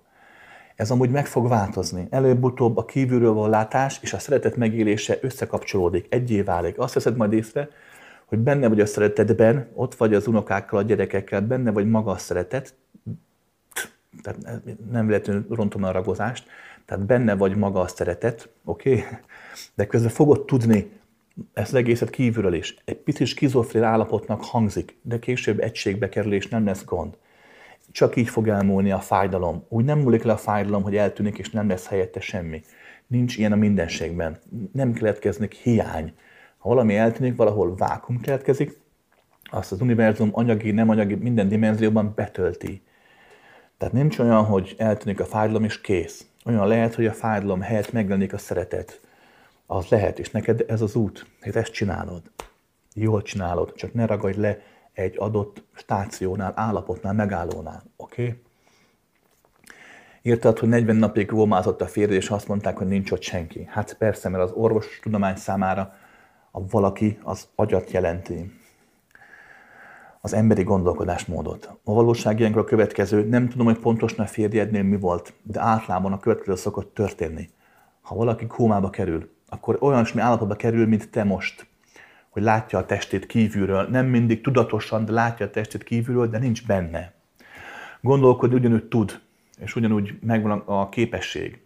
És az van, amit előbb elmondtam, hogy időnként a kómások visszafókuszálnak a testre, és éreznek a testtel, vagy hallanak is akár, amit mondasz mellette. Persze, aztán megint elfordulnak ettől. A kóma állapota amúgy, most amit mondok, tudom, hogy bután fog hangzani, de ha végig gondolod, rá fogsz jönni, hogy igazam van. A kóma állapota amúgy egyfajta szerencsés állapot nevezhető annak. Miért? Mert van ideje átlépni az egyénnek a fizikai dimenzióról a más dimenziók felé. Aki kómásan hal meg, annak ez a folyamat, ez egy folyamat. Könnyebb neki a dolog. Neked igen, neked nehezebb persze, de neki könnyebb. Tudom, ez most csak hit kérdése, ne hidd el, amit mondok, nem lényeges. De maga a folyamat így szokott történni. Nem szenvednek a kómások, csak akkor, amikor visszafordulnak valamiért, visszafordulnak, nem jó szó, nem tudok jobban. És újra az anyagi testtel kapcsolatba kerülnek, akkor megértik a tehetetlenséget, elég vacak, mikor tényleg nem moccan a tested, nem tud. Nem egy szerencsés, de aztán megint elfordul. Oké. Nagyon figyelj a következőre, amit mondok. Ne, csak kérlek, hallgass meg, próbáld meg tiszta szívvel. Tudom, hogy nem könnyű, mert nem könnyű, de próbáld tiszta szívvel meghallgatni azt, amit mondok. Neked ez most egy nagy kegyelem a mindenségtől, mint hogy a párodnak is az volt. Tudom, emberként ez most. Egy normális ember most belevágja a telefonba vagy a tévébe, ahol hallgat a kést. De hallgass meg, és meg fogod látni. Ez egy kegyelem, ez az állapot neki is, neked is. Mind a ketten egy teljes életből még teljesebbek lehettek.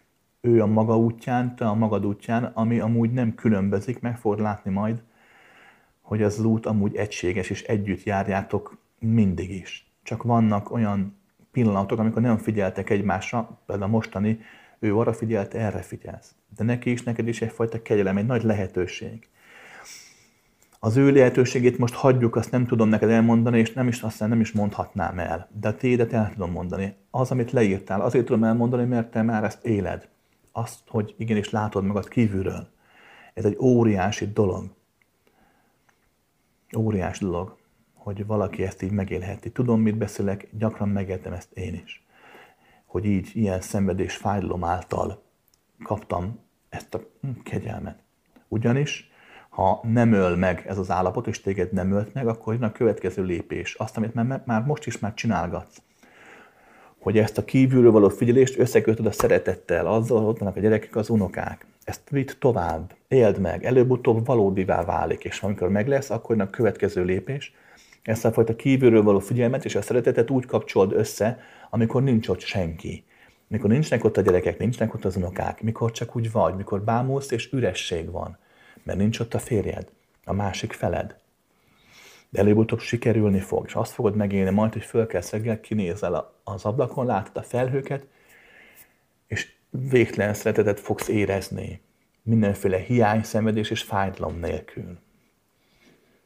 Oké. Még egy apróság. Akinek ilyen élményei vannak, az szinte kivétel nélkül, hangsúlyozom, szinte kivétel nélkül, azért kapja ezt a csomagot így, azért éli meg ezt a csomagot így, mert ez a többi ember számára is egy kegyelem lehet. Magyarán feltehetőleg nem csak a családoddal lesz még itt dolgod, meg saját magaddal, hanem többi emberrel, más emberekkel is. És ha ez a dolog neked megy, ezt nagyon megérnéd tanítani az embereknek. Mert a tudomány sajnos, most még sajnos, később már nem így lesz vele, úgy fogja fel az életet, mint egy probléma halmazt, mint egy tanulmányozni való szituációt. De az élet nem ilyen.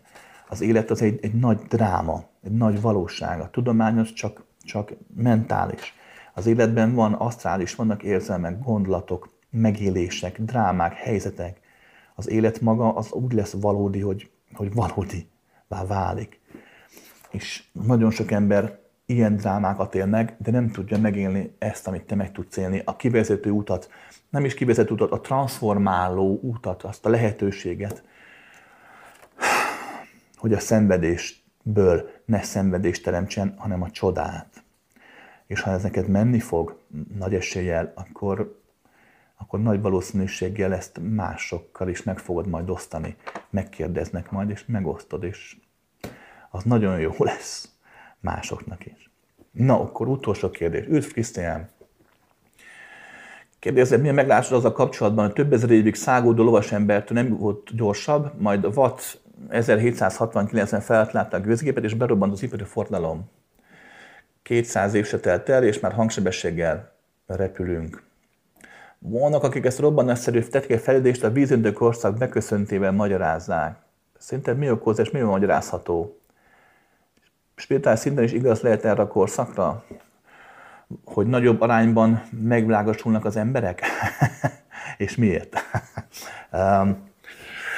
Majdnem minden, igen, én többször megfigyeltem, nem csak a Földön, több kultúra, civilizációban is, hanem más bolygókon is. Majdnem mindenhol igen, ez szokott történni, így történik, hogy megindul az élet. És előbb-utóbb az anyagi élet vagy technikai, vagy egyfajta mágikus, szintén technikai jellegű, csak az adott éllényeknek a tudati energiája által adott technikákkal elkezd az élet egyszerűsödni, könnyedebb lenni. Megszűnik benne az élet-halál harc, hisz az élet önmagában nézve egy élet-halál harc, egy folyamatos élet-halál harc. Ne tévesszel meg az, hogy te most bemész a közértbe és megveszed az ételt. Valójában ezért napi szinten küzdened kéne, mint az állatoknak.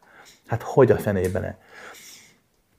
Csak hogy pont a technikai fejlődés okán és az ezáltal és ezen keresztül létrejövő szellemi-lelki fejlődés okán már nincs erre szükséged. Legalábbis többségnek nem nincs szükséged. Nagyon sok ember még ma is pont úgy él, harcol a mindennapokért, mint az állatok. Hát persze, nincs olyan semmi baj, amúgy ilyen az élet. Lényeg, hogy igen, megfigyelhető, legtöbb kultúrában, fajnál ezt megfigyeltem, ezt a folyamatot. Ugyanis pont ez a lényeg az egésznek. Valahol, ha levetítjük, hangsúlyozom, ez most csak egy levetítés, egy olyan formát fogok elmagyarázni, amit kiragadok a végtelenből, de csak azért, mert a legtöbb élőlény számára, és nem csak az emberekről beszélek, hanem a több ezer milliárd más bolygókon élő, meg más galaxisokban élő élőlények számáról is, ha beszélek. Tehát a legtöbb élőlény ezt a folyamatot így éli meg, ezért mondom el így, oké? Tehát megfigyelhető, hogy maga az anyagi világ által, anyagi világon keresztül megtestesülő egyéb dimenziók és egyéb rezgések, amit mondjuk léleknek, tudatnak, vagy nem tudom, hogyan hívsz, megfigyelhető, hogy ezek azért arra törekszenek, hogy újra határtlansággal tudjanak egyek lenni, nem azért, mert az jódlók, nem azért, mert ilyen a rendszer. Magyarán megfigyelhető az, hogy igenis a tudatos élőlényeknek előbb vagy utóbb el kell jutni egy olyan fizikai élethelyzethez, hogy ne kelljen napi szinten arra figyelniük, vagy perc szinteken arra figyelniük, hogy hogyan élik túl a következő percet. Ez általában technikai fejlődés, vagy szellemi-lelki, mondom egyfajta mágikus kultúra fejlődésre van szükség. De ez mindenképp bekövetkezik. Mindig, szinte mindig bekövetkezik, különben a kultúra elpusztul, ugyanis az egyén neken keresztül a faj által a tudatosság nem tud határtlanodni, hogy így fogalmazzak. Így van. Most, hogy vízöntő, nem vízöntő korszak, ezt felesleges címkézni, ha valakinek ez így tetszik, hívja így. De valóban erről van szó, hogy igenis ez a folyamat megfigyelhető. Több is volt a Földön, én jó párat, legalább 5-öt vagy akár 7-et is végig tudtam így követni, 7 ilyen ciklust, de más sok. Szóval ez megesett. Oké? Nem világos, meg az ember nagyobb arányban, nem vettem ezt észre. Az a tény, hogy nagyobb arányban mondhatni ezt, nagyobb arányban kezdenek el úgy figyelgetni. Nagyobb arányban kezdenek el úgy befogadóbbá válni, érdeklődés szintjén legalább úgy, hogy az anyagi világon túlmutató dolgok felé. De jelen pillanatban, ha megnézed, az történik, hogy ugye technikai fejlődéssel kivették az ember kezéből a mindennapi harcot, ezáltal az ember szabadabban figyelhet, de nem hagyják figyelni, hanem a figyelmét elterelik olyan dolgokra, olyan nem létező dolgokra, amelyekben újra hihet. Ugye már Istenben nem tudsz hinni, már elkezdenél figyelni, hogy akkor mi a valóság, és akkor adnak neked új isteneket. Batman, Superman, Yoda mestert, Vogue kultúrát, orosz-ukrán háborút, más háborúkat, mindent. Adnak neked olyan dolgokat, amire figyelhetsz, ami kitölti a benned lévő ürességet, ami azért lett, mert a figyelemet nem tudod megélni, mert a figyelemmel megélhetned a saját magad tartalmát. Magyarán nem látom azt, hogy nagyobb arányban lennének az emberek világosabbak, megvilágosodva. Nem. De dolgozunk az ügyön. Nem csak én, nagyon sokan dolgozunk azon, hogy ebben a fázisban, amikor az ember ott van, hogy választhatna, csak nem tud választani a többség, mert újra megint elrabolják a figyelmét, ebben a fázisban adjunk egy másik opciót is, másik lehetőséget is. Nagyon gyakran kapok ilyen kérdést, hogy ha ilyen nagy hatalmam meg mindenem van, akkor miért nem csinálom azt, hogy akkor legyen a bolygó mindenki Buddha, és mindenki boldog, és akkor szedegessük a virágokat, és minden virágból nyílik másik virág, és mindenki. Hát de nincs ilyen hatalmam, nagy szerencse, amúgy kettő, mert nem lehet ilyet csinálni. Mert ha lenne, akkor lehet megcsinálni, és tönkrevágnám az emberi életet. Ugyanis pont ez a lényeg ebben az egészben, hogy az ember tudatossá váljon a szabad akarata által. Magyarán nincs az, hogy én nem tehetek olyan erőszakot, mint mondjuk, amit tesz mondjuk a aktuális politika, vagy olyan hatalom, hogy mondjuk így erőszaka belenyúl az emberek életébe, és hogyha elvesz tőlük a megvilágosodás lehetőségét, vagy Isten lehetőségét, ad neki helyt egy celebeket. És akkor ott ülsz és nézed. Mondom, most nagyon kilettem képezve az internetre, mert állandóan kapom a kérdéseket. Van egy kedvencem. A srácnak az az internetes produkciója, hogy ül, és megiszik fél liter vizet. Majd ezt leteszi. És ezt megnéz 4,5 millió ember.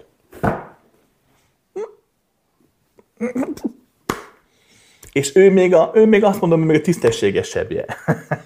De hát megnézed, 100 millió követnek embereket azért, mert lemegy és vesz magának egy ruhát, vesz egy cipőt, kicsit veszekszik az eladóval, spontán természetesen 4 kamera veszi azt a spontán természetességét, és aztán fogja magát és hazamegy és puffog, és ez volt 150 millió ember, nyom rá valamit, lájkot, diszlájkot, akármit.